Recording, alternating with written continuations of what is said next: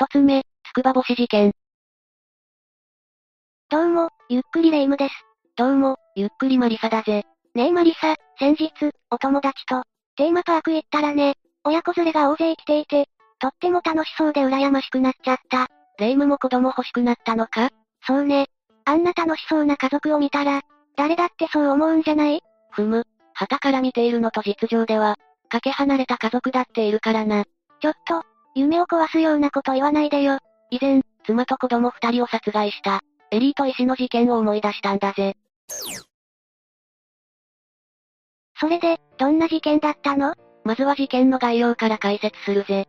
1994年11月3日、横浜市鶴見区の京浜運河から、ビニール袋に入れられ、鉄アレイの重しを、くくりつけられた女性の遺体が発見されたんだ。続いて幼児の遺体が2体発見されたぜ。その後、遺体の身元は茨城県つくば市に住む、31歳女性の元栄子さんと、その長女まなみちゃん当時2歳と、長男優作ちゃん当時1歳と確認された。3人については、夫であり父親の、総合病院の医師当時29歳から、捜索願いが出されていたぜ。この夫が犯人だったのねああ、夫の名前は野本岩尾。夫から詳しく事情を聞いた際、夫の右の手の甲に小さな傷があることを、捜査員が見つけたんだ。夫は飼い犬のゴールデンレトリバーに、噛まれた傷と主張したが、捜査を続けていくと、夫婦間にはトラブルがあったことが、判明したんだ。手の傷は何だったの？妻をロープで絞め殺した際に、手の甲に残った擦り傷だったぜ。その後、茨城県警と神奈川県警の合同捜査本部が設置され、11月25日に、殺人及び死体遺棄罪で逮捕されたんだ。逮捕の決め手は、やっぱり手の傷だったの？いや、直接の決め手は、遺体遺棄の際に、使用した野本の車のナンバーが、高速の N システムに、バッチリ記録されていたからだぜ。そもそも A 子さんと二人の子供は、いずれも部屋着姿で殺されていて、足の裏の汚れもなく靴も履いていなかった。つまり自宅で殺された可能性が高く、鼻から夫の野本はマークされていたんだ。なるほどね。でも、本来は人の命を預かる仕事なのに、奥さんとお子さん二人も殺害するなんて、かなりセンセーショナルな事件だったんじゃない？そうだな。ワイドショーは連日特集を組んで放送し、週刊誌やタブロイド紙もあることないことを、記事にして大賑わいだったぜ。殺害現場となった野本の自宅も、報道陣が大勢詰めかけ、ヤジ馬も現場を一目見ようと、遠方からやってきたりした。しまいにはそれらの人たちに、弁当まで売るやからも出没する始末だったそうだ。なんだかカオス状態ね。マスコミもヤジ馬もいい加減にしてほしいわ。医師だった野本岩尾は、どんな男だったの？野本岩尾は、1965年に、茨城県岩井市原番同士の農家の、次男として生まれたんだ。幼少の自分から聡明で、小学校時代は神道と呼ばれ、地元の小中学校を優秀な成績で卒業し、1983年、県立三街道第一高等学校を卒業したんだ。翌等で神道、15で祭祀、20歳過ぎればただの人って言うけど、野本は違っていたのかな？野本は一浪はしたものの、筑波大医学部に入学。大学時代もかなり成績が良く、1990年に国家試験に合格。大学卒業後は研修医となって、筑波大附属病院などで働いていたんだ。ここまでは、なかなか順風満帆の、エリートコースよね。きっと親御さんも自慢の息子さんだっただろうね。そして、ある年の夏、医療関係者の、テニスサークルの飲み会で、A 子さんと知り合うんだ。A 子さんは看護師だったのかしら？実は A 子さんには離婚歴があって、前の夫との間に二人の子供もいたんだ。離婚後の親権は元夫になり、A 子さんは新規一転、看護師を目指して、つくば市内のメディカルセンターという、総合病院で、看護助手として働いていたんだよ。なるほどね。そして二人は恋に落ちたってこと？野本は女癖が悪く、常に複数の女性と、交際することに何の抵抗も、感じない男だったんだ。野本からしてみれば、A 子さんも、そんな女性のうちの一人だったんだろうな。だけど A 子さんの方は本気だったそうだ。まあ、お相手がお医者さんなら、いわゆる玉残し、勝ち組だからね当時、野本には交際中の複数の女の、影があったんだ。なのに A 子さんとも、深い仲になり、やがて A 子さんは妊娠した。しかしその時、野本は A 子さんに、中絶させたんだ。しかし、二度目の妊娠では、A 子さんの強い意志もあり、出産に同意したぜ。ただし A 子さんと席は入れないという、条件だったのだが、出産後には入籍したんだ。情が移り、年貢の納め時と関連したのかしら？いや、野本は結婚しても、女遊びを決してやめなかったぜ。以後、事件までの約3年間、野本には、常時愛人が存在し、次第にそれを、隠そうともしなくなったため、いつも激しい夫婦喧嘩が絶えなかったんだ。曲がりなりにも夫婦生活を続けた。野本と英子さんは、第二子である、長男優作ちゃんを授かった。その頃の野本の年収は1000万円を超えていたが、相変わらず女性関係が、絶え間なく続き、マンション投資にも失敗。生活は逼迫し、英子さんは昼夜問わず働き、家計を支えていたぜ。玉の腰どころじゃないわね。当然、夫婦仲は最悪で、激しく罵り合う口論は、近所にまで聞こえるほどだったぜ。お子さんたちがかわいそう。事件の数日前、長女のまなみちゃんが、連日のように続く両親の喧嘩に、胸を痛めたのか、家を、飛び出してしまったくらいだ。その後すぐ、近所の人が気づき、まなみちゃんを送り届けたんだけど、まなみちゃんは自宅についても、自分の家はここじゃない、と大声で叫んだそうだ。たった2歳の子が、胸が締め付けられる思いだわ。事件の少し前、野本が職場の旅行で、買ってきたお土産を見て、A 子さんが、お土産が食べ物なんて愛情がない証拠、と難癖をつけたんだ。野本は、愛情もないし、離婚もできないので、仕方なく一緒にいるだけだと言い返した。それに A 子さんは大激怒、あんたを刺して私も死ぬ、と叫びながら包丁を持ち出し、家の外までの元を追いかけ回したぜ。この後 A 子さんは塞ぎ込んだように、静かになり、食事も作らない状態になってしまったぜ。そりゃ娘ちゃんも家出したくなるよ。10月28日午後8時頃、仕事から帰った野本は、買ってきた弁当を食べ、子供と遊んだりしながら過ごした。そのうち子供たちが眠くなり2階に、連れて行った後、自分は、ソファーで寝てしまった。小煩悩な一面もあったんだね。午前4時前、野本は突然起こされ、A 子さんが私と一緒に寝るのが嫌なんだ。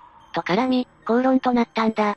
興奮した A 子さんは、病院長に直接話して、あんたの浮気を、ばらしてやめさせてやる、と大声ではめき立てたぜ。そして10月29日午前5時30分頃、口論の果てに、A 子さんは包丁とロープを、持ち出しいっそ私を殺してと口走りながら、自分の首にロープを巻きつけてみせ、殺さないなら病院に行って病院長に会う、などと挑発を繰り返したぜ。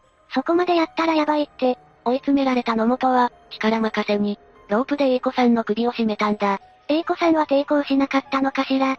野本の手の傷はこの時についたのね。A 子さんの息がないことを確かめると、野本は2階に上がり、子供2人にも、手をかけたぜ。父親が殺人犯で、母親がいなくては不憫だと思い殺したと、後に野本は供述したんだ。とうとうお子さんたちも殺めてしまったのね。3人を殺害した後、出勤時間が迫った野本は、とりあえず病院へ出勤した。遺体をどう処理するか、思い悩んでいただろうな。何食わぬ顔で患者さんを、見ていたと思うと、ゾッとするわね。10月30日、遺体を海に捨てることを、決心した野本は、実行は夜に行うことに決め、その前に新宿歌舞伎町まで出向いて、ストリップやソープランドに立ち寄ったそうだ。そんな時に風俗が良い。信じられない。その後、午後11時頃に帰宅し、3人の遺体をビニール袋に入れた後で、車に乗せ、31日午前0時50分頃、首都高速で大黒ふ頭へと向かい、午前2時頃、京浜運河上に架かる橋の、非常駐車場から遺体を、海中に投げ込んだんだ。翌11月1日には、愛人と共に、北海道旅行を予約していたそうだ。どんな時にも女のことになると豆なのね。呆れる男ね。殺害後、野本は捜索願いをすぐには出さず、A 子さんが何も言わずに子供と実家に、帰ることがたびたびあったのを良いことに、すぐに騒がず生還していた。数日経ってから、野本は A 子さんの、実家に電話、実家に帰っていないことを、初めて知ったような演技をして、そこで初めて警察に捜索願いを出したぜ。そんなずさんな工作はすぐにバレるのに。ああ、遺体の状況と野本の不審な点から、警察は3人が失踪した後の、野本の行動をすぐ調べたんだ。この時、主要道路を走行する車の、ナンバーをすべて記録する、自動車ナンバー自動読み取り装置、いわゆる N システムが大活躍したぜ。N システムの移動履歴には、野本が10月31日早朝に大黒不頭まで、走行した記録が残っていたんだ。万事休す。ジエンドね。この証拠を突きつけられた野本は関連し、11月25日にようやく自供を始めたんだ。裁判はどうなったの ?1996 年2月22日、検察側の求刑は、死刑だったが、横浜地裁は、医師という社会的地位にありながら、3人も殺害し、死体を遺棄。その後、偽装工作するなど極めて重大な犯罪。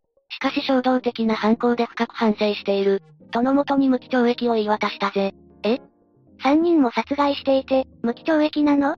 裁判長は判決理由で、倫理観念もなく浮気を重ね、夫婦喧嘩の果てに憎しみを募らせた。医師として生命の貴重さを学んだはずにも、かかわらず、3人の命を奪った。遺族が受けた精神的衝撃、苦しみは大きい。夫や父親の情を感じさせない無慈悲な行為で、罪の意識を書くこと甚だしい。と厳しく指摘したんだ。一方で、子供たちの殺害については、母親を亡くし、父親が殺人者となった。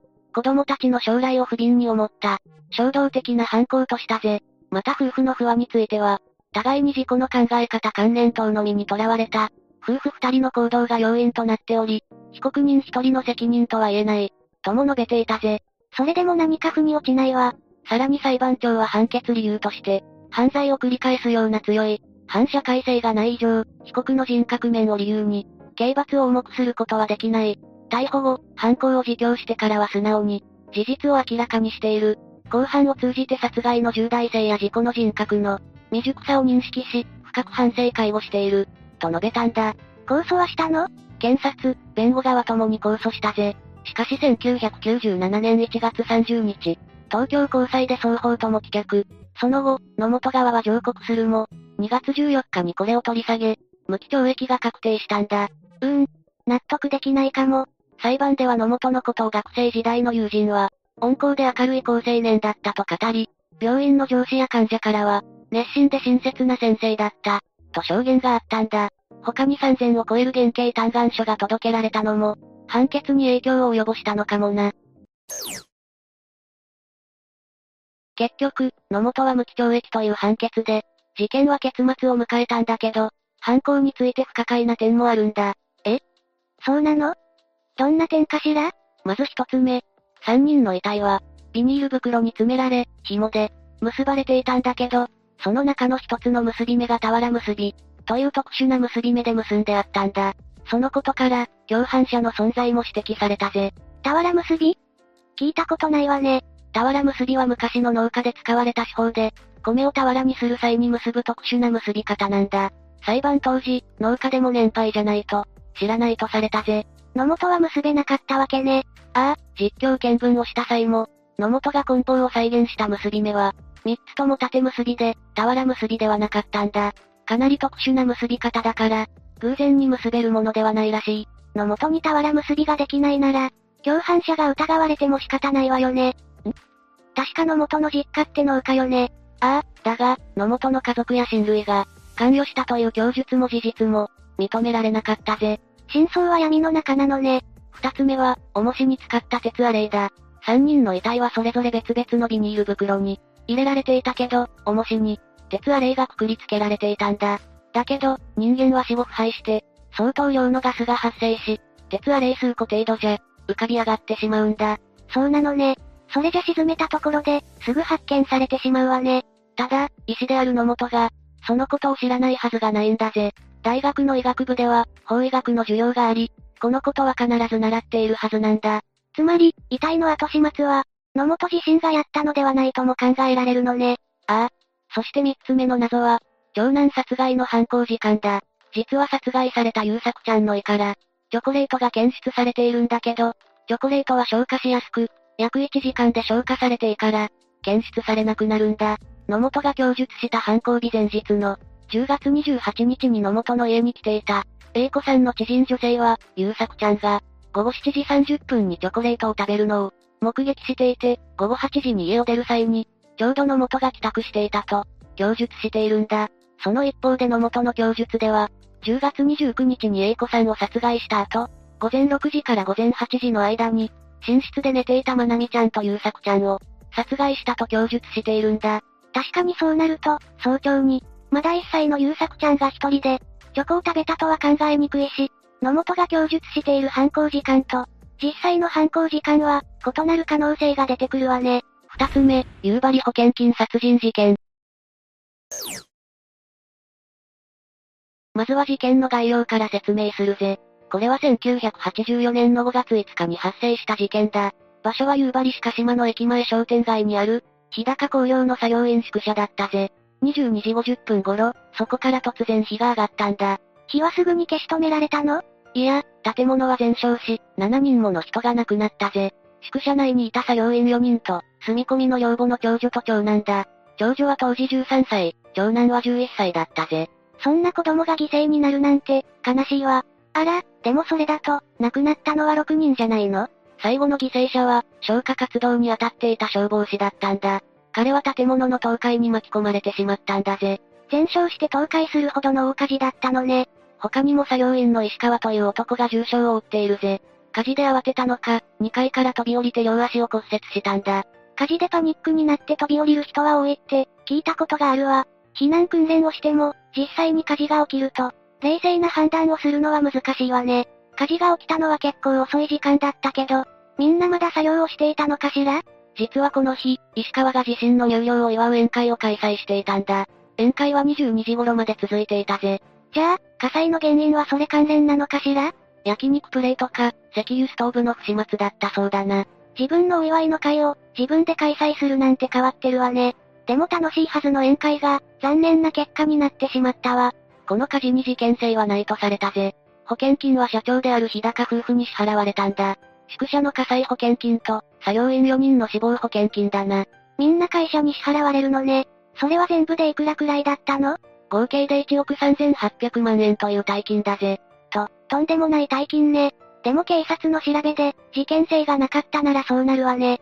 この時はこれで、事態は収束したかと思われたぜ。だが火事から2ヶ月ほど経った頃に異変が起きるんだ。両足を骨折して入院していた石川が突然失踪したんだぜ。失踪したって、一体どうして？石川の失踪の理由は、さらに1ヶ月後の8月15日に判明したぜ。石川は青森市から夕張警察署に電話をかけ、とんでもないことを言ったんだ。な、何を話したの？なんと石川は、宿舎の火事は自分が放火したと供述したんだ。ストーブなどの不始末じゃなかったの？どうして石川は、そんなことをしたのよ？石川は警察に、放火はある人物に指示されて実行したと話したんだぜ。その人物とは、社長である日高夫婦だったんだ。その宿舎は日高夫婦のものじゃない。そんなことをするメリットがあるの？日高夫婦は保険金詐欺の目的で放火するよう指示したそうだ。しかもその報酬として石川は、500万円の支払いを約束されていたぜ。石川は最初から火事を起こすために、自分の入寮祝いの宴会を開いたの？その通りだぜ。実は夫婦の夫である日高康正は、暴力団の組長でもあったんだ。ええ石川はそれを知っていたの？もちろんだ。なぜなら石川は、その暴力団の若手組員だったからな。石川は新人作業員になりすまし、宿舎に入り込んだんだ。そして宴会の後に全員が眠ったのを確認すると、宿舎に放火したんだぜ。すべては計画されたものだったのね。でも石川は500万もの報酬をもらったんでしょ？どうして後になってから、警察に話す気になったのかしら？その約束が保護にされたからだぜ。石川が実際に受け取ったのは、半額にも満たない75万円だったそうだ。それで石川は、日高夫婦に不信感を抱くようになったんだぜ。それに、口封じのために殺される可能性も危惧したんだ。それで石川は青森まで逃げたのね。でも警察にまで話す必要はあったの？話せば自分も、重い実刑判決を受けるのは分かっているわよねそれ以上の身の危険を感じたからだぜ。石川の所属していた組の組員が、過去に東京に逃げたことがあってな。その組員は連れ戻され、無ごたらしい報復を受けたそうだ。石川は自分も何をされるかわからないと思って、警察に保護を求めたんだぜ。そういうことだったのね。確かに暴力団って組を抜けるとき、指を切られたりするものね。考えただけで恐ろしいわ。さらに石川は無関係の子供二人を助けようとしたとも話したぜ。だが、火の回りが早くて死なせてしまい、強い罪悪感を抱いていたんだ。しかも石川自身も逃げ遅れて、飛び降りる以外に助かる方法がなかったんだぜ。罪悪感と報復の恐怖に、耐えきれなくなったのね。そうだな。石川は実施した翌日に逮捕され、日高夫婦もその3日後の8月19日に逮捕されたぜ。そういえば、事件からそんなに時間が経たずに逮捕されているわね。保険金はすでに支払われていたの？ああ、保険金は支払い済みだったぜ。日高夫婦はわずか1ヶ月で、そのほとんどを使い果たしていたんだ。これは当時、大きなニュースになったぜ。1億3800万円をわずか1ヶ月で？もしかして多額の借金でもあったの？鋭いな。実はこの夫婦、今までに色々な事業などを展開していて、借金があったんだぜ。色々な事業って？夫の日高康政は小学生の頃から非行を繰り返していたぜ。そして、17歳の時に暴力団組員になったんだ。子供の頃から素行が悪かったのね。ああ、夫婦は結婚した後に会社を設立したんだ。最初は炭鉱作業員を斡旋する手配資料を行っていたぜ。その数年後には暴力団の総長と知り合い、自身の暴力団も立ち上げたんだ。そして金融業や水商売も手掛けていったわけだな。その頃は、借金はなさそうだけど、1981年10月に起きた、北端夕張新炭鉱ガス突出事故がきっかけだぜ。夕張新炭鉱で発生したガス突出事故で、死者は93人にも上った大事故だ。そんな大事故があったのね。もしかして日高夫婦の会社の作業員も、巻き込まれてしまったの？夫婦が現場に派遣していた、作業員7人が事故で亡くなってしまったぜ。だがそれで多額の保険金が、二人の会社に振り込まれたんだ。作業員の遺族に保険金を支払っても、夫婦の元には大金が残ったんだぜ。意図せず、今回の事件のようなことが起きていたのね。でも、それなら今回の事件を起こす必要なんてないんじゃない？二人はこの資金を浪費してしまったんだ。お店の改良をしたり高級車を買ったりして、わずか2年で使い果たしたんだ。振り出しに戻ったというわけね。それだけじゃないぜ。この時のガス突出事故で、夕張の炭鉱業は急激に衰退したんだ。日高夫婦は多額の借金を背負うことになったぜ。それで保険金詐欺を計画したということかしら？その通りだ。生活に困った日高夫婦は、札幌でデートクラブを開業しようと考えたぜ。その資金を、意図的に起こした火事による保険金で賄おうとしたんだ。一度大金を手にして、味を占めてしまったのね。日高夫婦は火災保険のみが目的だったそうだ。建物にいる人が逃げられるように、放火しろと石川に指示したそうだ。それって、死者が出たことを石川だけのせいにしてない？その通りだぜ。石川が指示に従わなかったから死者が出たと主張したんだ。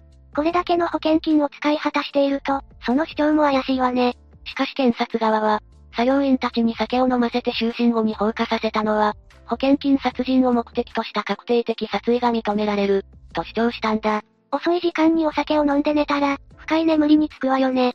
逃げるのは難しそうだと、お酒を飲む人ならわかるんじゃない？お酒を飲ませた後っていうのは、悪質だと思うわ。たとえ眠っていなくても酩酊状態になっていれば、逃げるのは困難だぜ。結局言い逃れは通用せず、日高夫婦には死刑が言い渡されたんだ。でも殺人は故意じゃないと主張していたなら、控訴しそうね。その通りなんだが、なんと二人は突然控訴を取り下げたんだ。あら、罪を償う気になったの？実はこの時、昭和天皇が重篤だったんだぜ。これまでも天皇もしくは太上天皇が病気になると、恩赦が行われていたんだ。恩赦って、刑を消滅させるものよね？恩赦の対象となるには、刑が確定している必要があるんだ。日高夫婦は天皇が崩御すれば、死刑囚に対して恩赦が行われると考えたぜ。そのため控訴を取り下げて死刑を確定させたんだ。同じように恩赦を期待して、控訴を取り下げた被告人が何人かいたらしいな。なるほど。本当にずる賢いわね。それで日高夫婦は死刑を免れたの？残念ながら二人の期待は外れたぜ。死刑囚に対する恩赦は一例も行われなかったんだ。そして1997年に、二人の死刑が執行されたぜ。事件に決着がついたのね。それでは最後にまとめて振り返るぜ。この事件は1984年5月5日に、北海道夕張市で発生したんだ。日高康政が社長を務める、日高工業の炭鉱飲料宿舎で火事が起きたんだ。この火災では作業員や関係者6人が死亡し、消防士1人が殉職したぜ。焼肉プレートか石油ストーブの不始末による火事だと思われていたのよね。でも、実際は火災保険と生命保険を目的とした保険金詐欺事件だったのよね。ああ、金に困っていた日高夫婦の計画だったんだ。日高は自身の暴力団組員である石川に宿舎の放火を指示したんだぜ。石川には500万円の報酬が約束されたが、75万しか渡されなかったんだ。石川は夫婦に不信感を募らせたぜ。放火で多くの人が犠牲になったし、無関係の子供まで巻き込んだのよね。で、石川はそのことに罪悪感を抱いていたのよね。報酬が予定よりはるかに少ない、75万だったことも不満だったんでしょうね。しかも石川は所属している暴力団に怯えて、病院から失踪したのよね。自分もいずれ口封じに殺されると考えて、青森まで逃げたんだ。青森まで逃げても、捕まると思ったのかしら？以前東京まで逃げた組員が、連れ戻されていたからな。追っ手の執念深さを知っていたんだろうな。ところが石川はこの火事で両足を骨折しているし、逃げたと言っても青森だ。簡単に捕まることは想像できるな。それで自分が逮捕されるのも構わず、警察に実施したのね。恐ろしい報復を受けた末に、殺されるよりはマシだと判断したんだろうな。私が石川の立場なら、警察に捕まる方を選ぶわね。石川は日高夫婦の指示で放火したと自白したんだ。これにより、日高夫婦も逮捕されることになったぜ。日高夫婦は火災保険目的で、殺人は故意じゃなかったと主張していたのよね。でも、結局死刑が言い渡されたわね。生命保険も含む1億3800万円を、1ヶ月で使い果たしていたしな。故意じゃないのなら、保険金に手をつけられないだろう。そうよね。しかも夫婦はもともと素行が悪かったんでしょう？ああ、夫の日高康正は小学生の頃から非行少年だったぜ。17歳の時には暴力団の組員になっていたんだ。妻の信子は地元では有名な不良で、キャバレーでホステスなどをしていたぜ。そういえば石川はどうだったの？暴力団の組員ってことは、やっぱり不良ってことよね？石川は仕事が続かず、コロコロと職を変えていたようだ。風俗の客引きをしている時に、知り合った組員に誘われて暴力団に入ったぜ。だが、日高安正の付き添いでクラブなどに行ってもおとなしかったそうだ。酒も飲まず姿勢も崩さないでじっと座っていたそうだぜ。石川は子供を助けようとしていたし、罪悪感に苛まれていたわね。本当は、真面目な青年だったのかもしれないわ。そうかもしれないな。日高夫婦は昭和天皇が重篤であったために、恩赦を期待したんだ。そのため控訴を取り下げて死刑を確定させたが、恩赦はなかったぜ。そして二人の死刑が執行されたのね。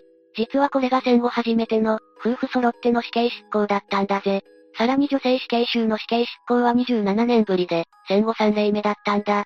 女性の死刑囚って珍しいわよね。石川は死刑にならなかったの？実したことにより、死刑ではなく無期懲役を言い渡されたんだ。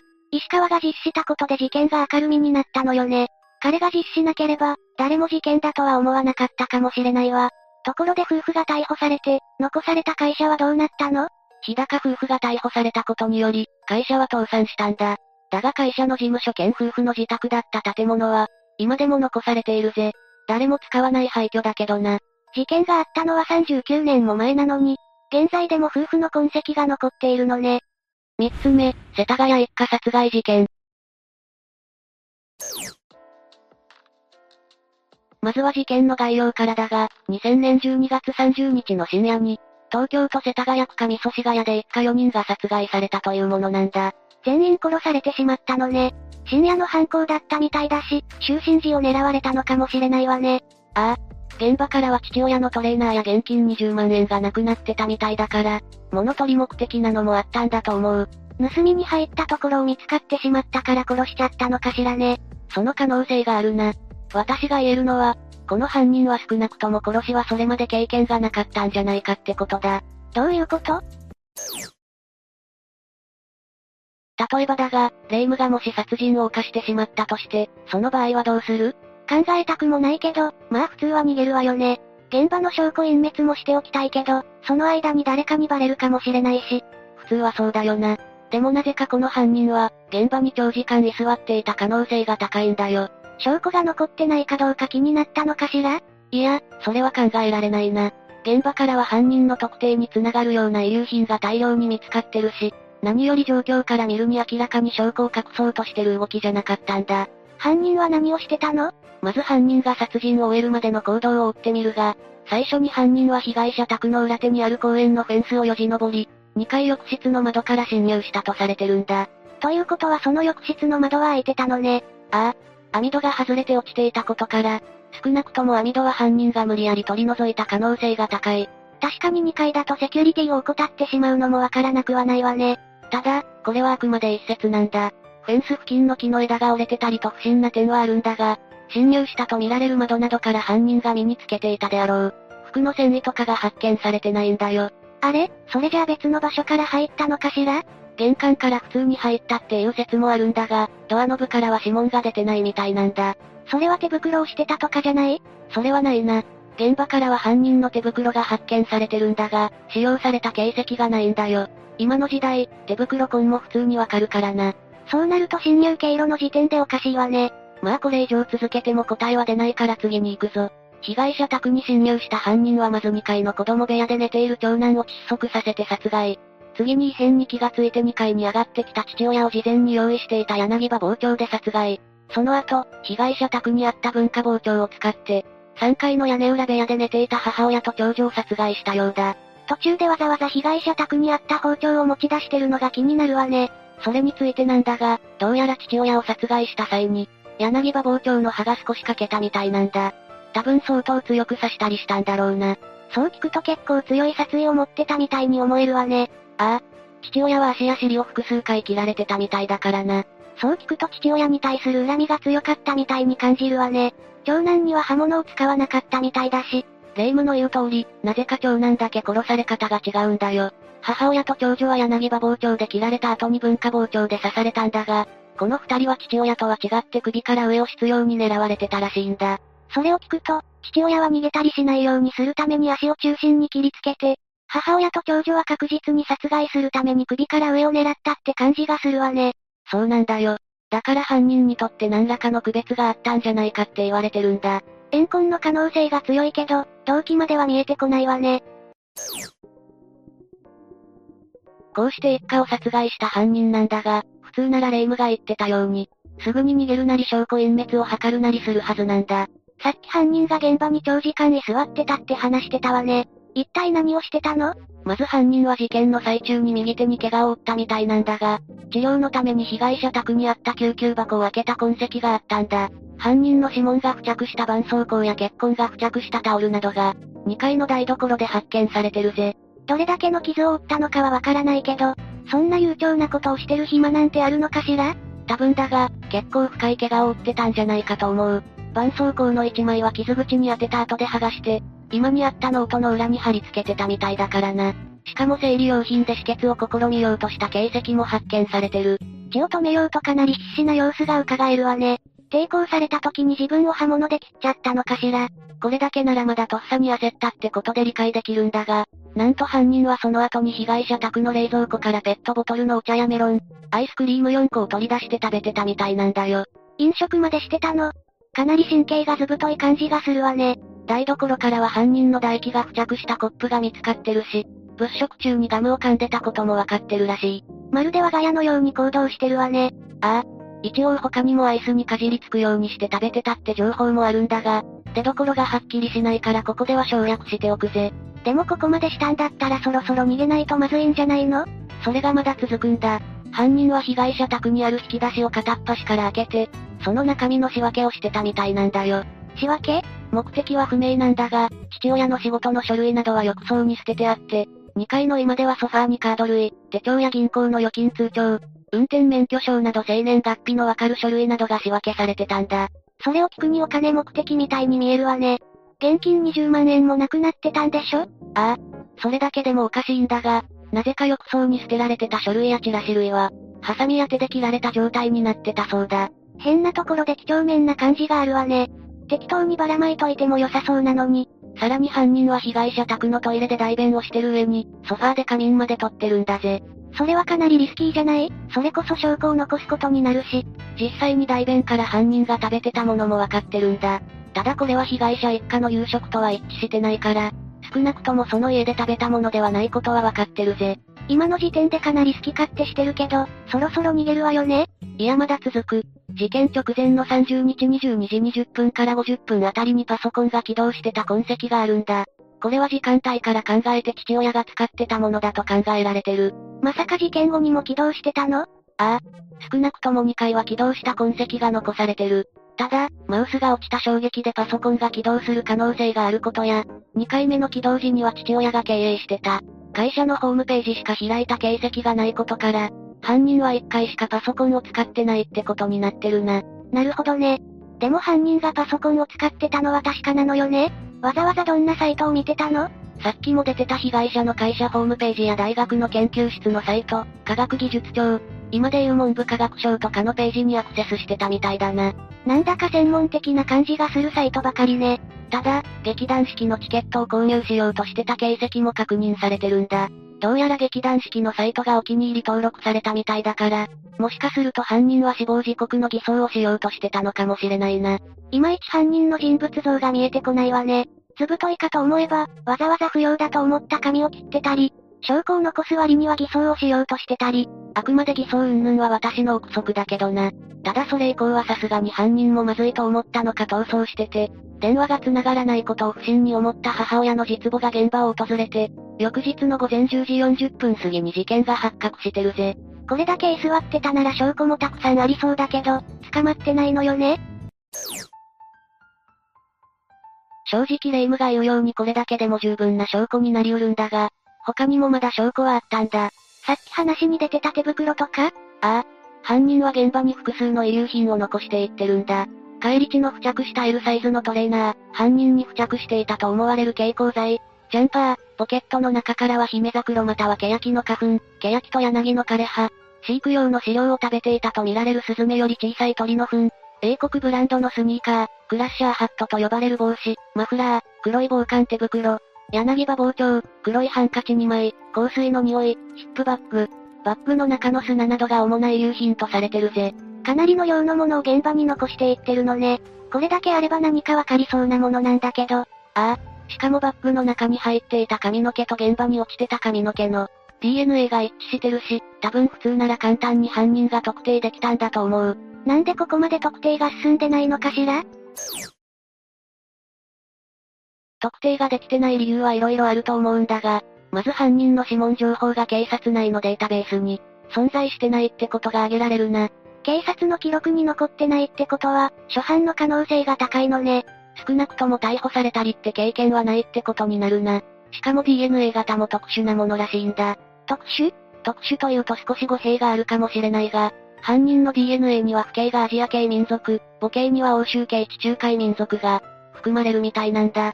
一部の専門家によると日本人には少ない方らしい。ということは外国人って可能性があるの？あくまで日本人には少ない方ってだけだから、必ずしもそうとは言えないがな。とはいえ重要な証拠ではあるから、日本人という可能性も視野に入れつつ、国際刑事警察機構を通じて、日本国外の捜査機関にも捜査協力を求めてるみたいだな。指紋がデータベースに残ってない上に DNA でも特定困難ってなると、あとは目撃情報とかくらいしかないけど、そのあたりはどうなの？実はそこが結構多いんだ。事件の3日前に不審な男が被害者宅の様子を伺ってたり、事件当日の昼過ぎに被害者が見慣れない男と言い争ってる姿が目撃されてたり、他にも事件当日の前後で複数の不審人物の目撃証言が出てるんだ。じゃあそこを洗っていけばいいんじゃないの？そこが難しいところなんだ。目撃証言に出てくる男は年齢にばらつきがあったり、現場の毛髪とは違う髪色だったりしてるんだ。特に事件発生時は深夜だから怪しい人間が多い時間帯だ。証言が多すぎて特定ができていないんだ。でも確か犯人は右手を怪我してるはずよね手袋もヒップバッグも現場に残してるし、素手で逃走した可能性があるわ。いいところに目をつけたな。実は事件発生後に右手に傷を負った男の目撃証言があるんだ。事件が発覚した31日に、浅草駅発東武日光駅17時26分着の、快速電車に乗っていた30歳ぐらいの男が駅の事務室で治療を受けてるんだ。この男の右手の傷はかなり深く、骨が見えるレベルだったらしい。かなりの重傷ね。被害者ともみ合いになった時にざっくり傷が入ったのかもしれないわね。ああ。骨が見えるレベルの傷なんてめったに負うものじゃない。しかもさっきまで電車に乗ってた乗客だぞ。電車の中でそんな傷を負うなんて考えられないだろ？じゃあその男が犯人の可能性が高いじゃない。調べられたら一発じゃないの？それが、警察は当初この駅の男は無関係の事件と考えてたみたいなんだ。もしかしたらその時にはまだ犯人が右手に怪我を負ったって証拠が、見つかってなかったのかもな。調査はされなかったの？されはしたんだが、捜査員が栃木県日光市に派遣されたのは事件から、かなり経過した2001年10月に入ってからだったんだ。結局有力な情報は得られてないぜ。うん。その男が怪しいと思うんだけどねとはいえ、犯人のおおよその年齢や背丈などはわかってる。血液型は A 型で血液反応から薬物の経験はなくタバコを吸わない。右利きで身長170センチ前後の可能性がある。ヒップバッグの発売期間や長期間使用されていたと思われる痕跡。バッグの中から発見された蛍光剤が学生時代に使用されていた蛍光ペンからのもの。そしてマフラーのサイズなどから、事件当時15歳から20代の細身の男性だとされてるぜ。該当する人間はたくさんいそうだけど、これだけだと難しそうね。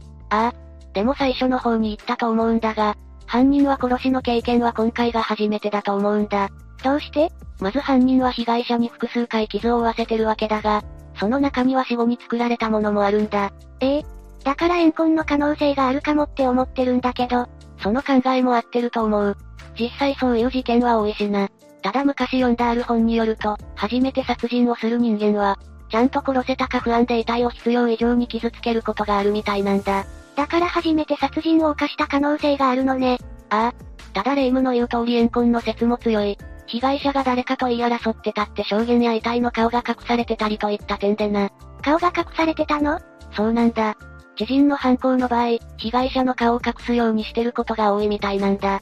今回のケースだと全員の顔に服や布団がかけられてたらしい。それならますます知人説が強くなってきたわね。被害者の経営してる会社のホームページを見てたみたいだし、そこの関係なんじゃないかしら？その可能性は高いな。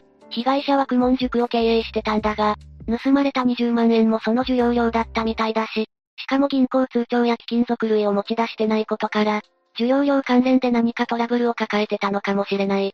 授業料だけ取られてるっていうのは確かに妙ね。塾に通ってたこの関係者とかかしら？もちろん犯人が仕掛けたブラフの可能性もある。通帳は使えば記録が残るし、貴金属類も売れば店の記録に残ってしまうからな。授業料だけを奪えば、関係者っぽく見せられるだろ？そこまで言い出すともうわからないわね。実際この事件は謎が多い。ずぶといくせに几帳面で、なぜか現場に大量の遺留品を残してたりする。よほどの自信があるのか、それとも精神面に何か問題を抱えてる人間なのか、まるで人間性が見えてこないぜ。不審人物の目撃証言も多いし、何を追っていけばたどり着けるのかもわからないわね。四つ目、横山ゆかりちゃん誘拐事件。事件が起きたのはさっきも紹介した通り1996年7月7日の七夕の日だったんだ。その日、ゆかりちゃんは両親と生後7ヶ月の妹と一緒にあるパチンコ店を訪れていたそうだ。そのパチンコ店は両親にとっては馴染みの店で、来店した理由も店からの感謝デーのお知らせのハガキを見たからだったそうだ。パチンコ店の感謝デーってどんな感じなのかしら7並びの日ということで、大当たりを期待して訪れる人も多く、景品も夏を意識したものが多く用意されていたそうだぜ。実際、ゆかりちゃん親子も景品の中に、ゆかりちゃんの好きな花火セットを見つけて、そのセットをプレゼントしてもらう約束をしたゆかりちゃんは、とても楽しみにしていたらしい。その夜に親子で花火をしたいと思っていたのかもね。泣けるわ。パチンコ店では、母親が生後7ヶ月の妹を背中に背負い、父はその隣の列のパチンコ台に着く形で、パチンコを売っていたそうで、その間ゆかりちゃんは店内を自由に遊び回りながら両親を待っていたそうだ。でも、今は子供連れでパチンコ店に出入りしている人なんていないわよね今は業界の自主規制も、世間の目も厳しくなっていて、堂々と子連れでパチンコ店へ。出かける人など皆無に等しいと思うけど、今から約30年から25年ほど前までは、無法地帯に等しかったと証言する人も少なくないんだぜ。無法地帯すごい例えだけど、それだけルールが緩かったということね。ああ、実際その頃だってパチンコ店側としてはもろ手を挙げて子連れ歓迎と、呼びかけていたわけじゃないんだぜ。しかし、お客側のモラルも低かったし、店側もいちいち厳しくしていたらせっかくのお客が、厳しくないお店の方へ行ってしまう、と思うと強く出られなかったようだな。なるほどね。それじゃゆかりちゃんの事件が起きた当時もそうだったのかしら？実は、ゆかりちゃんがいなくなる6年前の1990年に隣の栃木県足利市で、父親に連れられてパチンコ店に来店していた4歳の少女が、何者かに店から連れ出され、翌日、渡良瀬川の中州で無残な遺体となって見つかるという事件が発生しているんだ。パチンコ店から4歳の女児というと、ゆかりちゃん事件との共通項が多いわね。足利事件と呼ばれるその事件は栃木県で発生しているわけだけど、ゆかりちゃん事件の起きた群馬県太田市のパチンコ店付近と足利市中心部は、車で約25分、距離にして約15キロほどと、案外近い距離なんだ。本当ね、県境をまたいでいるだけで、生活圏内と言ってもいいくらいだわ。この足利事件については、後でもう一度紹介するけれど、翌年の1991年に犯人とされた男性が逮捕されたために、1996年のゆかりちゃん事件当時は、他県のしかも解決済み事件とみなされていた感は否めないんだ。だからゆかりちゃんのご両親が訪れた店でも特に警戒してはいなかったのかもね。うーん、憶測でしかないけれど、そういう空気はあったのかもしれないな。ただし、足利事件以降は徐々にではあっても、子連れのパチンコに対する、世間の目が厳しくなり始めていたのは事実らしい。さらに、それに拍車がかかったのは、店内に連れて入ることができなくなった親が、我が校パチンコ店の駐車場に停めた車内に放置する事件が多発し、熱中症で亡くなる事故が相次いだせいなんだ。車内放置と言われた事故よね。特に都市部の屋内駐車場ではなく、郊外の大型パチンコ店の、広大なの店の駐車場での事故が多かったように記憶しているわ。各店舗も駐車場の巡回警備などを増やして、対応に当たっていたんだが、放置しは後を絶たず、2011年には豪を煮やした警視庁が、全国のパチンコ店に対して駐車場の管理権を行使して、子連れでのパチンコ店への来店自体を禁止するようにという通達を出すまでに至ったほどなんだ。ということは、それほど長く続いた悪臭だったということね。ああ、ここで本題に戻ると、ゆかりちゃん事件発生時には訪れたパチンコ店だけではなく、まだまだ多くの店で子連れでの来店を黙認していたという点を押さえておいてくれ。当日は何時頃からパチンコ店を一家は訪れていたのかしら？当時一家が暮らしていた家からパチンコ店までは距離にして約2.5キロほど、車でも7分ほどだったそうだ。その日は開店時間の10時前には店に着き、開店待ちの列に並んでから入店したそうだ。なるほどね。開店と同時に店内にいたということね。ああ、父親にとってはこの店は馴染みの店だったそうだが、ゆかりちゃんにとっては初めて訪れる店だったらしい。両親はそれぞれ違う列の台に陣取ってパチンコを始めたそうだが、父親の座った場所からは、ゆかりちゃんが店内を物珍しげに見て回ったり、景品の棚に夢中になっている姿が確認できていたそうだ。じゃあパチンコ遊戯に夢中になるあまり、放置していたというわけではないのね。ああ、しかし残酷なようだが、この振り向けばいつでも確認できる場所にいると思う心に、犯人が付け入る隙ができたとも言えるかもしれない。当日の店内の様子はどうだったのかしら？大入りだったの？さっきも紹介したが、当日は感謝デーというイベント開催日で、開店時にすでに行列ができていたという証言や、防犯ビデオ映像からもなかなかの入りだったようだな。それじゃ本当に囚人監視の状態だったわけね。やがて昼食時になると、母親はゆかりちゃんを連れて店外の駐車場に移動する。そしてパチンコ店内で販売されていたお弁当を娘に買い与え、一緒に食事をとったそうだ。しかしこの時、ゆかりちゃんはあまり空腹を感じていなかったようで、おにぎりを少し食べた後はもういらないと手をつけなかったらしい。その後はどうしたの？昼食後、母親はまた妹を背負ったままパチンコ遊戯を再開したそうだ。しばらくすると、ゆかりちゃんが母親のところにやってきてお弁当をもう一度食べたいと訴えたそうだ。そこで母親は、ゆかりちゃんを連れて店内のベンチに移動し、お弁当を渡してそこで食べさせたそうだ。結果論だが、そのベンチは出入り口に近いところに設置されていたから、用事を探していた犯人に、容易に目をつけられてしまったのではないか、という見方をしていた関係者もいたそうだ。たったそれだけのことが運命を分けたとしたら怖すぎる。その後、午後1時40分頃に父親は長椅子に腰掛けているゆかりちゃんの姿を確認しているんだ。その直後、ゆかりちゃんは母親の元に駆け寄り〇〇のおじちゃんがいるよと話しかけたそうだ。〇〇のおじちゃん？残念ながら、ゆかりちゃんの話の前半部分は店内の大音量の BGM などで聞き取れなかったそうだ。後から考えれば、この言葉が聞き取れていたら、比較的早く捜査は進んだかもしれないが、その時は母親は絶対に知らない人についていかないようにと注意するだけで、ベンチについていくなどの対応は取らなかったそうなんだ。うわぁ、それは後から悔やんだでしょうね。それからわずか10分余り後の午後1時50分頃、母親は娘がベンチにいないことに気づいた。それが家族にとって長く続く悪夢の始まりだったんだ。母親は急いで店内の父親の元に駆けつけ、ゆかりちゃんがいないことを訴えた。事実、ベンチには母親が娘に与えたジュースと、おにぎりだけが置かれているだけで、店内をくまなく探しても、まさしく神隠しにあったように、ゆかりちゃんの姿はなかったんだ。父親はすぐに店を飛び出し、マイカーの止めてある駐車場や店の前の県道142号線周辺を探したが、ゆかりちゃんの姿は、書き消えたかのようになかったそうだ。周囲にも大勢の人がいたのに、まさに神隠しね。実はこういうシチュエーションはパチンコ店に限らず、意外とどこでも起こりやすいんだ。こういうシチュエーションって、どういう意味？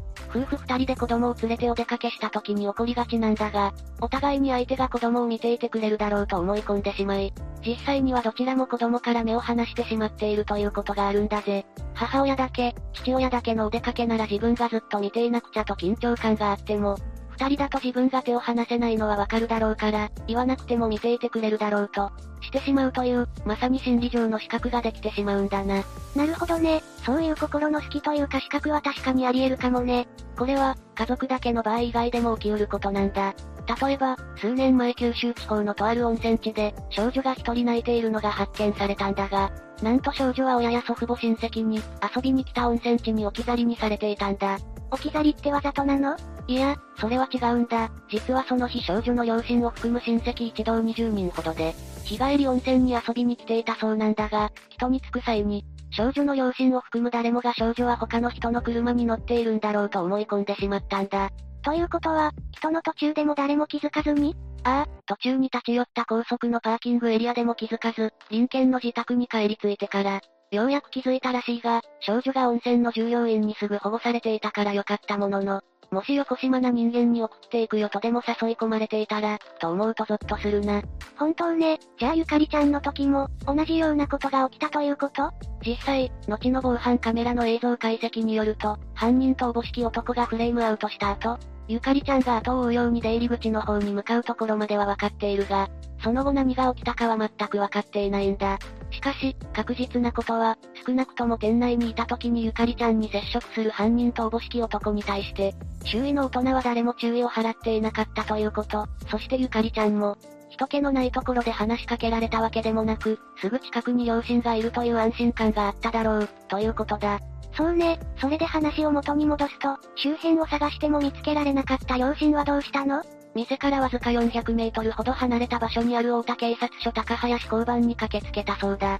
しかし、あいにくその時交番内には警官が誰もいなかったため、交番内の電話から通報したんだ。時刻は1996年7月7日午後2時10分、親子で店に入店してから4時間余りが経過していた時だった。事件から2日経過した1996年7月9日、群馬警察は機動隊員70名を動員して広範囲を捜索。さらに当日にパチンコ店の客や、パチンコ店周辺の住宅、会社、店舗などにしらみつぶしで聞き込み捜査を開始したそうだ。その結果、ゆかりちゃんが失踪したとされるのと同じぐらいの時に、白い車に4歳くらいの女の子が乗り込んだのを見たという証言があったそうだ。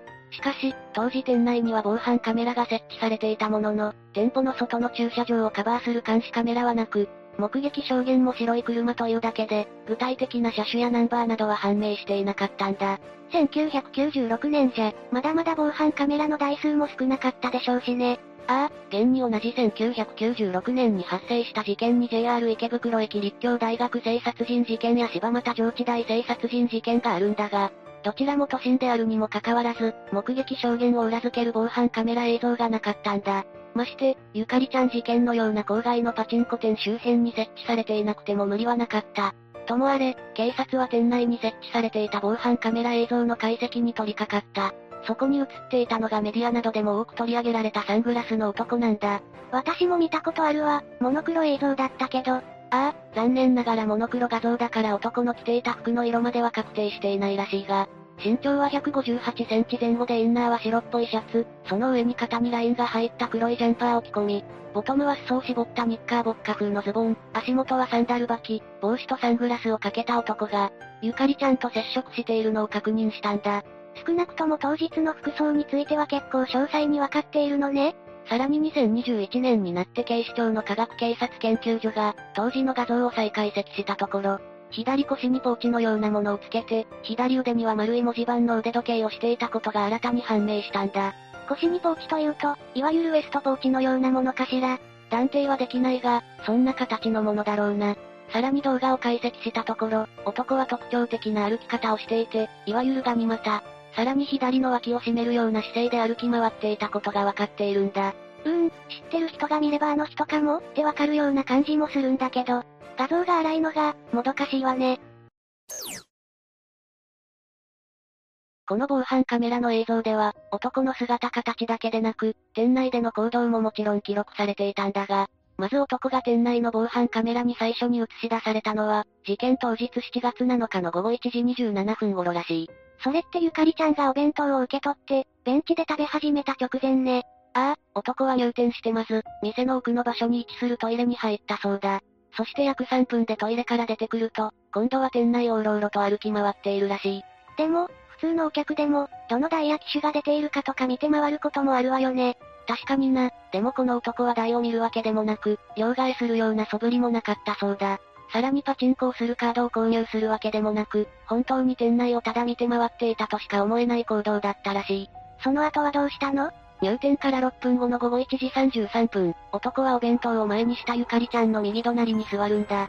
その後、しばらくタバコを吸い続けて、次にゆかりちゃんの正面の位置にある灰皿に手を伸ばしたのが確認されている。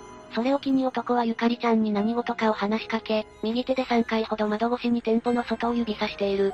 何を話しかけていたのかしら？外に何かゆかりちゃんの気を引くようなものでもあったのかしら？詳細はビデオ画像ではわからないが、この時ゆかりちゃんがしていた仕草に着目した専門家もいたそうだ。仕草？どんな仕草をゆかりちゃんはしたの？男から話しかけられたゆかりちゃんは着ていた洋服の裾を手で掴んでひらひらさせていたんだが、これは何か当惑するようなことがあった時に、幼い子供がする仕草の一つなんだそうだ。そうなんだ、知らなかったわ。そして午後1時42分、男はベンチにゆかりちゃんを残して店を出ている。結局午後1時27分に入店し、42分に出ていくまでのおよそ15分ほどの間、男はパチンコ台に触ることもなく、トイレに行く以外はゆかりちゃんと話しただけだったんだ。じゃあ、最初から養生物色する目的で？それはわからないが、結局男が店を後にした後、さっきも紹介したようにゆかりちゃんは母親の元に行き、〇〇のおじちゃんと話しかけた後、午後1時45分頃出入り口に向かう姿を最後にカメラからも消えるんだ。この店の防犯カメラは出入り口付近までしか画角に入っていないため、出た直後の二人の様子は記録されていない。それ以降のゆかりちゃん、さらに怪しい男の行方はわからないままなんだ。両親は気も狂わんばかりだったでしょうね。事件後しばらくの間は営利目的の誘拐の線もあったから、両親は群馬県警の警察官ともども自宅で、身代金要求の電話がかかってくるのを待ち続けたそうだが、かかってきたのは悪質ないたずら電話ばかりだったらしい。ゆかりちゃんの誕生日は7月11日、事件からわずか4日後だったから、2021年現在満30歳になっているんだ。失われた家族の時間の長さが忍ばれるわね。さっき足利事件について少し触れたが、実は1979年以来、群馬県と栃木県にまたがるエリアで、幼い少女を標的とした事件が連続して起きているんだ。幼い少女を標的に一体何件くらい起きているの？条件を被害者の年齢が4歳から8歳まで、行方不明現場がパチンコ店、発生日時が週末や祭日、さらに遺体で見つかった被害者に関しては、遺棄現場が河川敷という4つのポイントに、少なくとも3つ以上該当するもの、と定義すると5件発生しているんだが、このうち1件が足利事件なんだ。ということは発生場所は ?3 件が栃木県足利市、2件が群馬県太田市で、太田市の1件がゆかりちゃんの事件なんだぜ。ということは足利事件で逮捕された男性が冤罪だったということは、この一連の犯人はまだ捕まっていないということ？ああ、しかも連続犯である可能性も非常に高いと言わざるを得ないだろうな。しかもさっき挙げた共通項には外れるものの、同じ北関東エリアで発生している15歳以下の少女の、行方不明、あるいは遺体発見事件は7件もあるんだ。7件も発生日時は？1981年から2002年にかけて発生しているから、ゆかりちゃん事件の犯人と同一人物だとしても、年齢的にさほど無理はないとも言えるかもしれないんだ。ゆかりちゃん事件の発生現場であるパチンコ店は現在スロット専門店になり、店名や外観はかなり変わったものの、建物自体は当時と変わっていない。5つ目、西口明事件。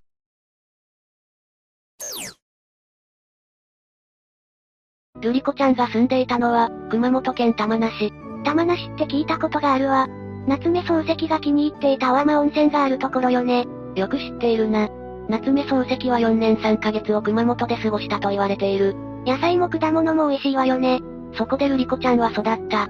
ルリコちゃんの父親は古川太夫さん。宗教家で、冤罪被害者を救う活動をしていたんだぜ。具体的にどんな活動をしていたの？福岡で起こった殺人事件である福岡事件の死刑囚の除名運動をしていたんだ。太夫さん自身が現場に赴いて検証し、冤罪と判断。40年近く福岡事件の真相究明を求める活動の先頭に立っていたんだぜ。40年間も。すごいわ。そこに目をつけたのが西口だった。凶悪な指名手配犯が太夫さんの活動に目をつけたということ？助けて欲しかったのかしら？だったらよかったんだがな。時間軸を、西口と古川家の出会いに巻き戻すぜ。1964年1月、古川家に河村角次と名乗る弁護士が訪れる。あら？西口と古川家の出会いじゃなかったの？この河村こそ、西口が変装した姿だったんだぜ。西口って変装もできるの？変装どころか、指名手配後は自殺の偽装、殺人、窃盗しながら逃げ続けていたんだぜ。まさに凶悪犯ね。大流さんも騙されてしまったの？名前も身分も仕事も偽っていたからな。しかも、大流さんが取り組んでいた冤罪被害者への活動に対する協力を申し出た。大流さんは感激して、西口をあっさり受け入れてしまったんだ。完璧な詐欺師だわ。どんな人生を送ってきたのかしら。西口明の人生について説明しようか。西口明は、1925年に大阪に生まれた。両親のふるさとは長崎県五島列島で、大阪には出稼ぎで出てきたんだ。出稼ぎということは長崎に戻ったの？その通り。両親は、出稼ぎの資金で船を所有し、さらに大分で旅館を経営。家庭は裕福になったんだぜ。裕福な家庭なら、西口明は不自由なく育ったんでしょう。それがそうでもないらしい。西口明は、中学生の時に中学を中退して家出しているんだぜ。あら、どうして？長崎県五島列島には隠れキリシタンの伝統が残っていて、西口もミッション系のスクールに入学した。だが、戒律が厳しくて馴染めなかったみたいだ。家出までしなくてよかったでしょうに。父親もキリシタンの厳しい戒律を敷いたからな。それからというもの、西口は窃盗と詐欺を繰り返して、少年刑務所に入れられる。出所と服役を繰り返しつつも、20歳で結婚して3人の子宝にも恵まれたんだ。改心したのかしらでも、20歳といえば、1945年でしょう。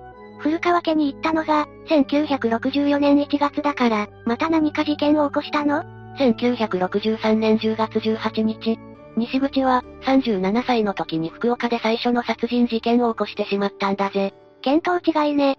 全然改心してなかったわ。どんな事件だったの？二人を殺して金を奪って逃げた、強盗殺人を犯したんだ。二人も？被害者二人は何をしていた人たちだったの？タバコ商人とその運転手。西口はタバコ商人の男を誘い出し、車の中で殺した。男の売上金を奪って、運転手も口封じとして殺してしまう。なんてことを？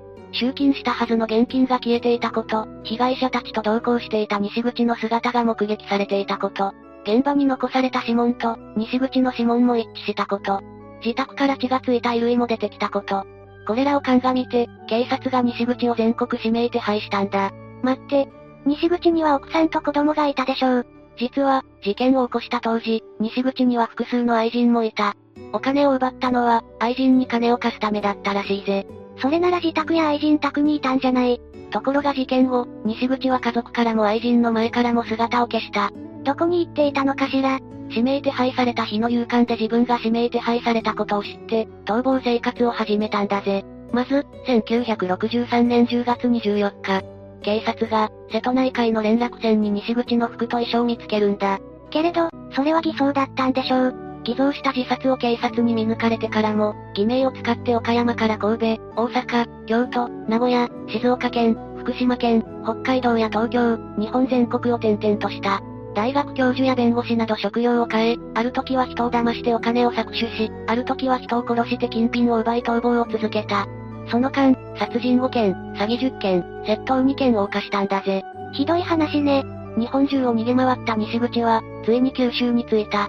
大流さんを狙ったのはどうして？西口は、自分の服役中に福岡刑務所に出入りしていた大流さんの顔を覚えていた。それで沖縄に逃げる足がかりとして、家族を襲い、金品を奪うつもりだったんだぜ。あらかじめ郵便物を抜いて、大流さんの事情を詳しく調べて東京のエリート弁護士河村角次という顔で近づいたんだ。詐欺や窃盗はお手の物ってこと。それで大流さんも西口の話術にすっかり騙されてしまったのね。ここでルリコちゃんの登場だ。大流さんは、西口の変装に気づかないまま自宅にあげてしまったのよね。そう。そして、当時11歳だったルリコちゃんに2階に案内するように言いつけたんだぜ。ここで、ルリコちゃんは河村弁護士が指名手配犯だと気づくんだ。大人が気づけなかったのに、どうして気づいたのかしら。ルリコちゃんは、登下校の時にいつも指名手配のポスターを見ていたんだ。指名手配のポスターって街に貼ってあるものでしょう。覚えようとしないと覚えられないものじゃない？よほど印象に残っていたのさ。西口の名前と瑠璃子ちゃんの同級生の名前が一文字違いだったんだよ。なるほど。西口を案内した後、ポスターを再度確認しようと、瑠璃子ちゃんは家を飛び出した。ポスターを見て確信したのね。さらに、食事を運びながら何度も確認した。この人に間違いないと。お父さんの大流さんには話したの？話したが信じてもらえなかったんだ。そんな。しかし、瑠璃子さんのお母さん美智子さんも西口の様子に違和感を覚えた。瑠璃子ちゃんのお姉さん愛子さんにポスターを確認してくるように言ったんだぜ。右側顔にあざがあるという特徴が合致し、美智子さんが大流さんに告げた。大流さんも河村弁護士が西口明であることが分かったんだ。大流さんは、指名手配犯と分かった上で、西口を一晩止めることを決意したんだぜ。外に出したら何をするかわからないからと考えたのね。でも家族は反対したでしょう。もちろんしたぜ。かといって、今警察に通報したら、自分たちの身が危ない。帰ろうとした西口に止まるように進めて、西口が寝入ったところで警察を呼びに走る、という作戦を考えたんだ。うまくいったのね。ところが、肝心の警察が半信半疑だったんだ。西口は神出鬼没だったから、他のところにいると思っていたのかしら。警察は東京に潜伏していると考えていた。そこで、古川家を訪れた刑事は、大流さんに一つのお願いをする。何かしら。西口には右胸に傷跡があるから、戦闘に一緒に入って確認してくれって言うんだぜ。自分たちですればいいじゃないの。もちろん警察も客を装って同行した。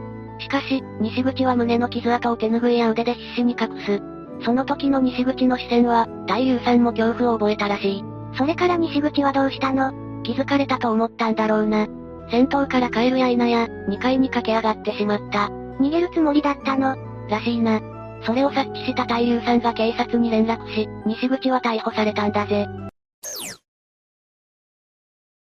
逮捕後、西口と古川家はどうなったの？まず西口だが、こちらは死刑判決が下ったぜ。あれだけ罪を重ねたものね。そして古川家。事件解決のきっかけとなったルリ子ちゃんには、マスコミが殺到した。ところが、ルリ子ちゃんは、自分が気づいたせいで死刑囚を生んでしまったと悩んだそうだ。ついには、マスコミの取材も拒否した。11歳の女の子には酷よね。けれど、ルリ子ちゃんが気づかなかったら、古川家も被害に遭っていたわ。その後、ルリ子ちゃんは西口の子供たちと文通や面会まで行った。そして、大流さんは、大黒柱を失った西口家の学費を負担したんだ。そうだったの。さらに、獄中の西口と文通で信仰を深めていった。それって本当？驚きだよな。殺人鬼にも、変わらず慈愛の心と自分たちの信念を貫き通したんだ。西口には伝わったのかしら？心中は本人にしかわからないが、西口はこう言い残してこの世を去った。古川さん、念仏、頼みます。青年時代には改心できずに再び犯罪に手を染めてしまったけれど、古川さんの思いや行動が今度こそ西口の心を動かしたと信じたいわ。人に危害を加えるのが人なら、人の心を救うのもまた人だからな。こんな凶悪な事件、二度と起きてほしくないわね。そうだな。6つ目、三菱銀行人質事件。まずは三菱銀行人質事件が発生した時代を振り返るとするか。事件発生は1979年1月26日の金曜日だったんだ。銀行などの金融機関に週休2日制が導入されたのは、事件発生から10年後の1989年だから。当然、事件当時は翌日の土曜日も午前中は営業する予定になっていたんだ。なるほどね。さて、事件発生の1979年1月26日午後2時30分。事件現場となった三菱銀行北畠支店内は、周辺の一般客や会社員などで混み合っていたそうだ。閉店時刻は午後3時だったから、慌てて駆け込んできた客もいたらしい。そうでしょうね。そこへ突然、2発の銃声が響いた。それが長い2日間となった三菱銀行人質事件の幕開けだったんだぜ。ここで改めて事件現場となった三菱銀行北畠支店を紹介するぜ。大阪といってもどの辺りにあった支店なの？北畠支店は大阪市住吉区万代2丁目。安倍の筋と南高通りの交差点の角に立っているんだ。商業ビルなどの地階に入居した店舗というわけではなく、支店自体が一つの建物というタイプだな。当時は1階が店舗、2階が支店長室や応接室、3階が女子更衣室などとして使用されていたそうだ。なるほどね、その支店の1階店舗に押し入ったわけね。うん、厳密に言うと押し入ったわけじゃないな。何しろ梅川が支店に入ったのは、まだ営業時間中の午後2時30分だったんだ。そしてその1分後、おもむろに荷物の中から散弾銃を取り出して、天井に向けて発射。そこから三菱銀行人質事件の幕が切って落とされたことになる。そもそもこの事件の犯人、梅川明美ってどんな男だったの？梅川明美は昭和23年1948年に現在の広島県大竹市で生まれている。生まれた時には父は46歳、母も42歳で年を取ってからできた子供だったそうだぜ。兄弟姉妹はいなかったの？姉がいたらしいんだが、梅川本人が生まれる以前に幼くして亡くなっているから、実質一人っ子として育っているんだ。実はこの両親は再婚同士だったらしく、遅くできた一人息子を溺愛していたという話もあるんだぜ。つつましやかながら幸せに暮らしていた梅川一家だったそうだが、梅川が8歳になった頃に父親が持病を悪化させて、やむなく休職。2年を経ても回復の兆しはなく、勤めていた会社を辞めることとなったそうだ。人生の歯車が狂い始めたのね。もちろん、病気や怪我は誰にでも起こりうることだから、梅川一家にも手に手を取って乗り越えるという方法はあったかもしれない。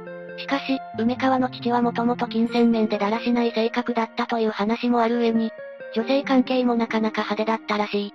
そうした父親の素行不良のため、会社の運上で引き続き住まわせてもらっていた社宅もとうとう出て行かざるを得なくなり、一家の暮らしはますます困窮。とうとう両親は梅川が10歳、小学5年生の頃に離婚することとなったそうだ。離婚梅川は誰に引き取られることになったの？父親に引き取られることとなったが、両親の父親が一人で育てることは無理だったらしく、父の郷里である香川県大川郡引田町、現在の東香川市へと移り住むことになったそうなんだぜ。それじゃ梅川明美は香川で成長したの？いや、そうすんなり行く話ではなかったそうだ。引田町は梅川の父親にとってのふるさとだが、父親自身は長男であるにもかかわらず、後を継がずに弟に全てを任せていたらしいんだ。それじゃ、父親と梅川が帰郷した頃にはその弟が実家を継いでいたのね。ああ、弟はすでに結婚し子供もいたそうだが、弟夫婦にしてみれば、田畑も年老いた両親の面倒も丸投げしておいた兄が、今更どの顔下げて頼ってきたのかという不満もあっただろう。しかし、口差がない田舎のことだから、完全に見捨てるというわけにもいかない。そこで仕方なく、実家の敷地の外れにあった納屋を改装して、そこへ梅川節を住まわせるようにしたんだぜ。事情はわかるけど、ちょっと冷たいような気もするわ。これは梅川の事件に関してだけではなく、昔起きた事件を振り返るとき、時代交渉は欠かしてはいけないと思うぞ。時代交渉？つまり現代の感覚で昔の事件や事件背景を判断すると、本質を見誤るということだ。梅川は両親が離婚した後、父親に連れられて引っ越していった父親の郷里で、冷遇されたことを生涯恨んでいたらしい。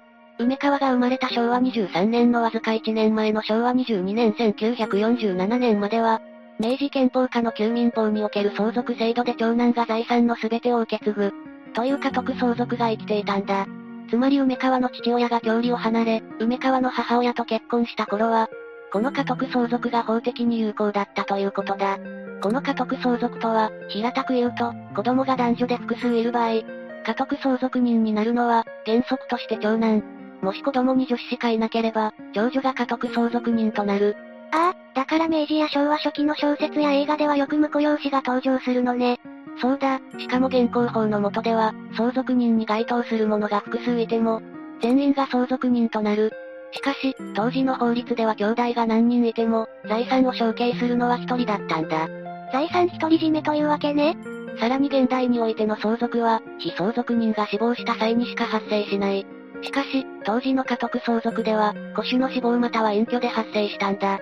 だから梅川が父親に連れられて父の郷里に帰った時、まだ梅川の祖父が存命だった場合は、そうした家督相続問題が一気に吹き出したとしても、不思議ではないと言える。さっき、財産独り占め、と言ったろうしかし家督相続には、孤児としての地位や事業、お墓といった祭祀にかかる出費も、相続人が承継することが定められていたんだ。負の財産も一手に相続するとなると、シャレにもならないんだぜ。そうか、祖父母の生活費も全て見なくちゃいけないのね。本人には責任はなくても、梅川の父に向けられる冷たい視線を、まだ子供だった梅川が辛く思うことはあったろうな。さらに言えば、子供というのは周囲の大人の態度に敏感だ。突然やってきたよそ者、さらに大人たちが冷遇する相手、と見て取った子供たちが、大人の真似をして、梅川を仲間外れにしたり、部別的な言葉をかけたりしたというのも誇張でもないだろう。まさに親の因果が子に報いね。結局父に連れられて移り住んだ香川での生活に耐えかねて、梅川は翌年父親からくすねたわずかなお金を握りしめ家で、父と別れた後も母親が暮らしていた、ふるさとの大竹市へ戻るんだ。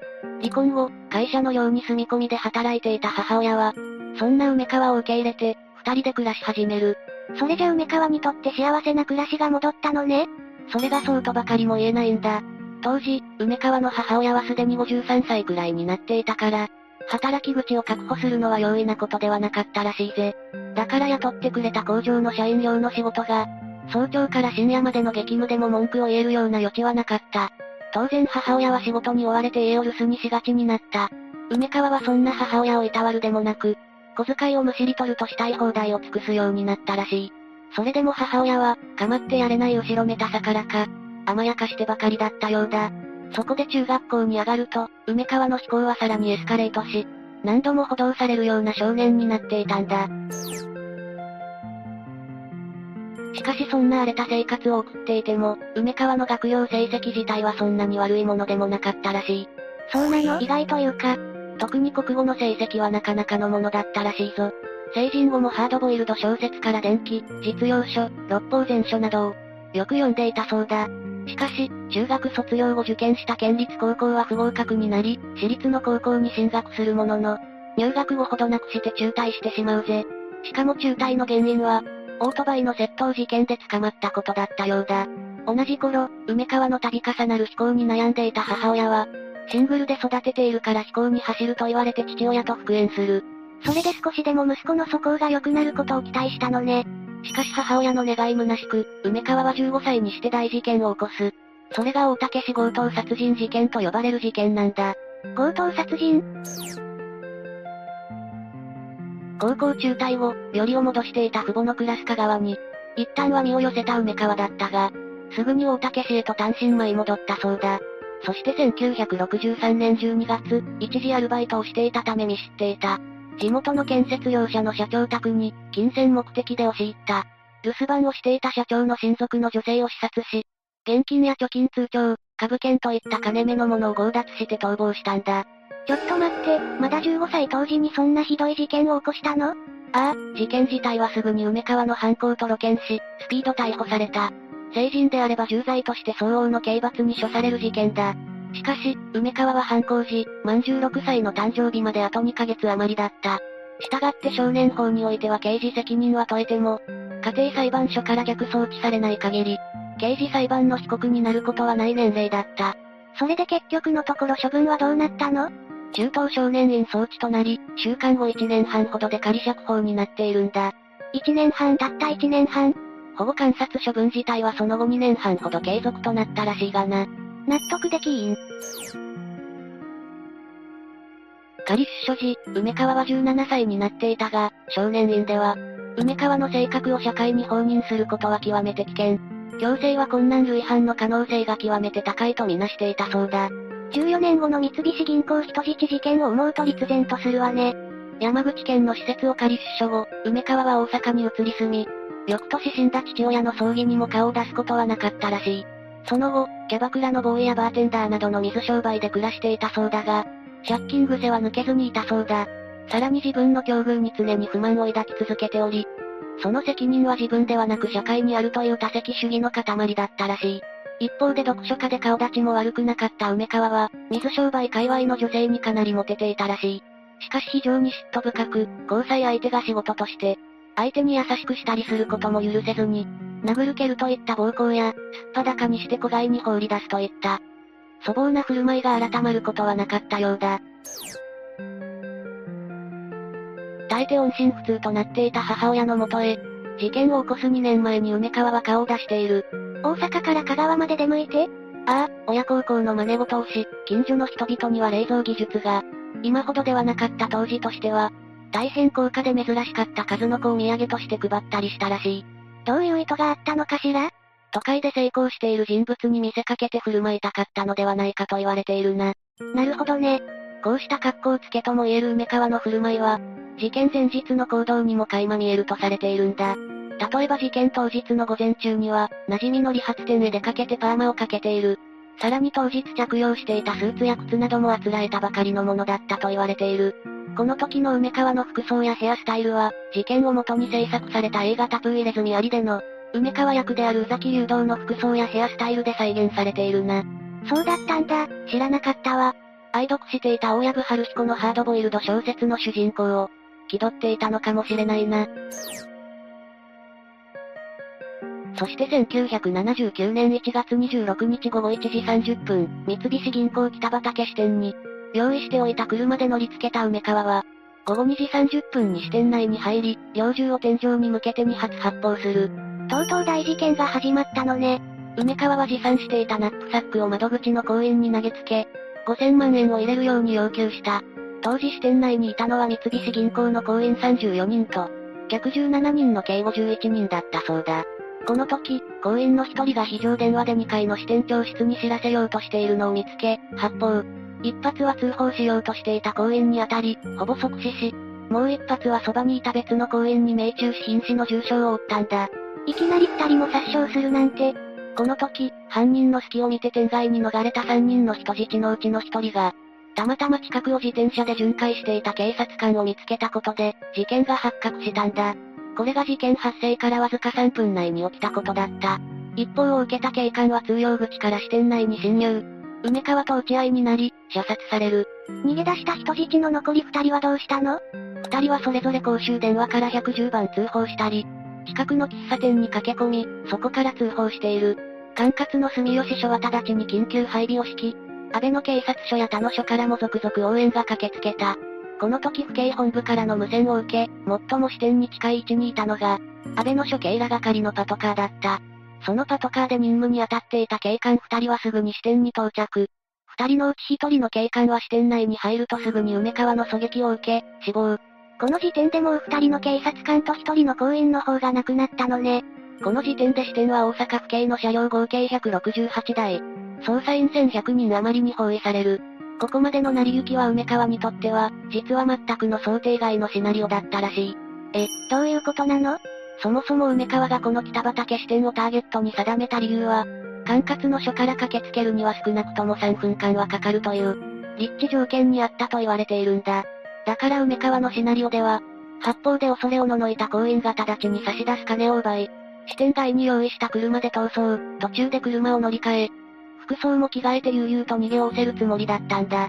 そのために当日のアリバイ工作まで事前に準備していたほどだったんだからな。しかし、人質の一部を取り逃がすことで思いもかけず早い通報がされてしまい、梅川のシナリオは根本から瓦解してしまったと言えるんだ。それじゃ、その先はまさに行き当たりばったりの思いつき？どうだろうな、梅川の真相心理に芽生えていた残落性のなせる技だったとも言えるしな。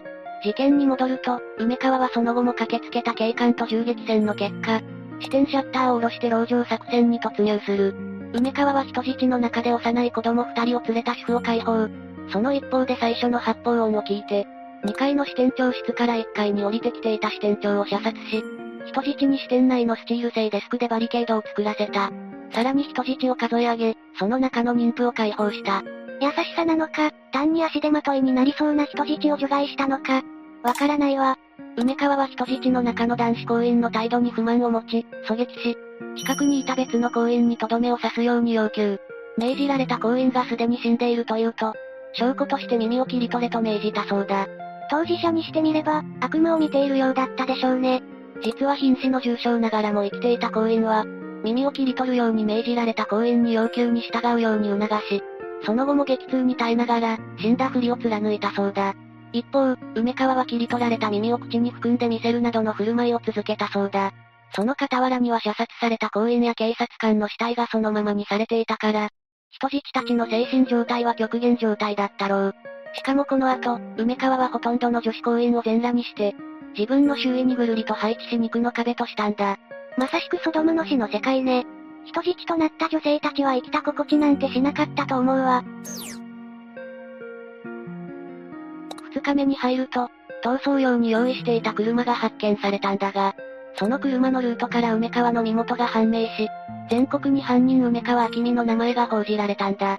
逃走用の車で身元が判明？足がつかないように、盗難車を逃走用に準備していたそうなんだが、車を盗んだ共犯者が警察にスピード逮捕されたんだ。その共犯者は梅川の香川県時代の顔なじみだったから、素性にも詳しかったんだぜ。それで取り調べで籠城している犯人イコール梅川とばらしたのね。そういうことだ。実際、差し入れのラジオや新聞で自分の名前が報道されているのを確認するまでは、梅川は支店内で触れたものはいちいち指紋を残さないように吹いていたらしい。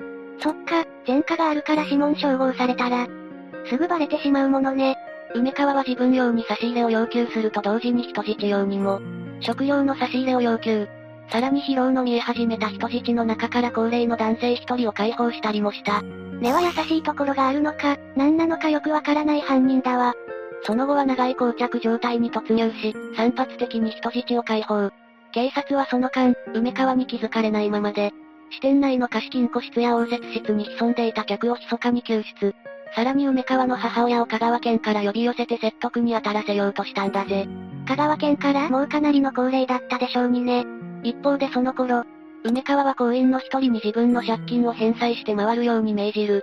命じられた行員は支店の金500万円を持ち、梅川の愛人など指定された8カ所を回って金を配って回った。借金を返済追い詰められて籠城している犯人がこの時、梅川が自分の死を覚悟していたかどうかは、意見の分かれるところだけど、梅川自身の美学からすれば、借金を残して死ぬなんてみっともないことはしたくないだったんだろうな。クレバーなんだか自暴自棄なんだか。そこへ大阪に到着した梅川の母から電話が入るが拒否。仕方なしに母は手紙を書き、受け取った梅川は女子公園に代読させる。そして他の公園からの願いを聞き入れて、支店内で負傷したまま放っておかれていた公園3人が解放された。それからどうなったの？最後の晩餐と称してローストビーフやワインを要求した頃、借金返済に回っていた公園が起点。この時点で支店内には客はおらず、人質は北畠支店の男女公演合計25人になっていたんだ。人質の体力や気力の限界も近いと警察は判断、突入の機会を狙い始める。現在のサットに相当する第2機動隊0中隊6人が準備する中、梅川は自分の服と公園1人の服を交換する偽装工作を図る。どこまでも狡猾ね。しかし最終的にはこの偽装工作を断念。わずかな隙ができた時に突入した警察がカウンター越しに発砲し、梅川は倒れたんだ。同時に警察が支店に入り、残されていた人質全員が解放された。梅川はどうなったの？ほぼ同時に病院に搬送され緊急手術を受けたものの、1979年1月28日、事件発生から3日目の午後5時43分、死亡が確認されたそうだ。事件後、梅川の遺骨は置いた母の手で香川へと帰っていったらしい。その母は亡くなるまで、人目をはばかって細々と暮らしていたそうだ。辛い人生だったでしょうね。この三菱銀行人質事件は、銀行などの金融機関の警備などに、一石を投じただけでなく、少年法についての問題もあぶり出した。梅川が15歳当時に起こした大竹市強盗殺人事件の際に、厳罰に処せなかったことが、人質事件の遠因になったのではという、論議が巻き起こるようになったと言われているんだ。それは確かにそうね。また、この三菱銀行人質事件は逐一テレビで事件の経緯が、中継されるという事件の先駆けともなった。世間の関心を一気に集めたわけだが、その反動として人質になった行員たちについての中傷や、面白半分のデマが飛ぶ結果ともなり、報道被害という新たな問題も突きつけられたと言える。本当ね、二重三重の被害を行員たちは受けることになってしまったんだわ。実はこうしたことは今でも起きていて、最近では尼崎事件を起こした主犯の角田美代子は、昔、梅川と関係のあった女性という噂がまことしやかに流れているらしい。尼崎事件自分の親族を洗脳して、親族同士で暴行や監禁を繰り返させた挙句、殺人や死体遺棄に問われたあの事件の当事者二人が死んでいるし、事件の関係者もその多くがチリジリになっている今では、あくまでも噂の域を出ない話だがな。七つ目、3億円事件。まずは事件当日に何があったかについて話していくが、この事件が発生したのは1968年12月10日の朝だったんだ。この日、東京都府中市で東京芝浦電機府中工場の従業員、4523人に支給される予定だった。ボーナス2億9430万7500円が現金輸送車によって運ばれてたんだ。人数が多いからっていうのもあって、かなりの数のお金ね。ああ。だから現金輸送車で運搬されてたんだろうな。そんな中、白バイ隊員に扮していた何者かが現れて、その現金を全部盗んでしまったんだ。え、私あんまりそういう運搬車を見たことがないから、なんとも言えないんだけど、そういうのってそんなに簡単に盗めるものなの？当然だが普通は無理だ。だがこの事件は劇場型犯罪っていうものに分類されるものだったんだ。全員が犯人に騙されたと言えるな。どうやって盗んだの？まず事件が起こる4日前の1968年12月6日に、日本信託銀行国分寺支店長宛に速達で郵便物が届いたんだ。その内容は翌7日午後5時までに指定の場所に300万円を、女性行員に持ってこさせないと、支店長宅を爆破するっていう脅迫状だった。事件の前からいきなり物騒なことになってるじゃない。ただ、翌日7日に銀行員に扮した女性警察官を、脅迫状の指示通りに行動させて、警察官約50名を指定場所に張り込ませたんだが、結局犯人は現れなかったんだ。もしかして犯人に張り込みがバレたのかしら？だから現金輸送車の方を狙ったとか？いや違うんだレイム。むしろこれは現金輸送車を狙うための下準備に過ぎなかったんだよ。犯人としては300万円なんてどうでもよかったんだ。これが下準備？件の事件当日、府中刑務所裏の府中市境町、通称学園通りと呼ばれる通りに差し掛かった現金輸送車は、その学園通りの途中で後方から白バイに追い抜かれたんだ。この時その白バイは道を塞ぐようにして停車して現金輸送車の動きも止めたぜ。これが犯人なのね。白バイに乗ってたってことだけど、確かあれって警察で使ってるものよね。一般人が入手できるものなの？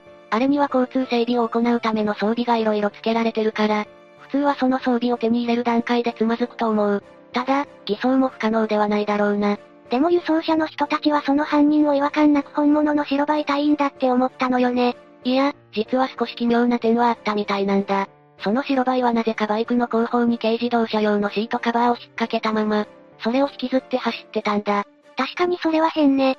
どういう意図があるのかしら？考えられるのは土などに残るタイヤ痕を消すためとかかな。アスファルトだと難しいが、土だと柔らかいから後からシートを勢いよく引きずれば後を消せそうじゃないか?正確な意図は分かってない感じなのね。その後は?白バイから降りた犯人は車に近寄り、運転手に小金井署のものですが、巣鴨警察署からの緊急連絡で、あなたの銀行の巣鴨支店長宅が爆破されました。この輸送車にもダイナマイトが仕掛けられているという連絡があったので、車の中を調べてくださいって言ったんだ。運転手は昨日点検したが、そのようなものはなかったと答えて、後部座席に乗車していた行員二人も車内を確認したが、当然それらしきものは見つからなかった。そうか、さっきの爆破予告はこの時のためのものだったのね。いきなり店長の家が爆破されたって言われても信じてもらえないけど、事前にそういう脅迫文が届いてたら信憑性が増すわね。その後、犯人は車の下にあるかもしれないと言って銀行員たちを車の外に出したんだ。この際に運転手は輸送車のエンジンは切ったが、キーは刺したまま車を降りてたみたいだな。それでそのキーには車のトランクやジュラルミンケースのキーも、一緒に束ねてつけてあったんだぜ。犯人の狙いはその鍵束だったのね。そう考えると運転手には何としてでも外に出ていてもらう必要があるわ。全員を車外に出した犯人は、車の前方へ回って、ボンネットを開けるとエンジン周りを点検し、その後現金輸送車の下回りを捜索し始めたんだ。ちなみにこの事件当日には脅迫文のせいもあってか、銀行側から不審物に注意するようにって通達されてたみたいなんだ。そういう通達があったからこそ、その場にいたみんなが騙されてたのね。そうして車の下に潜り込むようにしてた犯人は突然、あったぞ、ダイナマイトだ、爆発するぞ早く逃げろと叫び、4人の銀行員を車から退避させたんだ。この時車の下からは本当に煙が上がって炎まで吹き出してたんだ。爆弾があるかもって思ってたら信じちゃうわよね。でもそれを聞く感じだと、多分発煙筒とかよね鋭いなレイム。その通りだ。でも騙されてしまった銀行員たちは、爆発の危険から身を守ろうとして現金輸送車から、東へ100メートルほど遠ざかり、民家の物陰や垣根に身を伏せたんだ。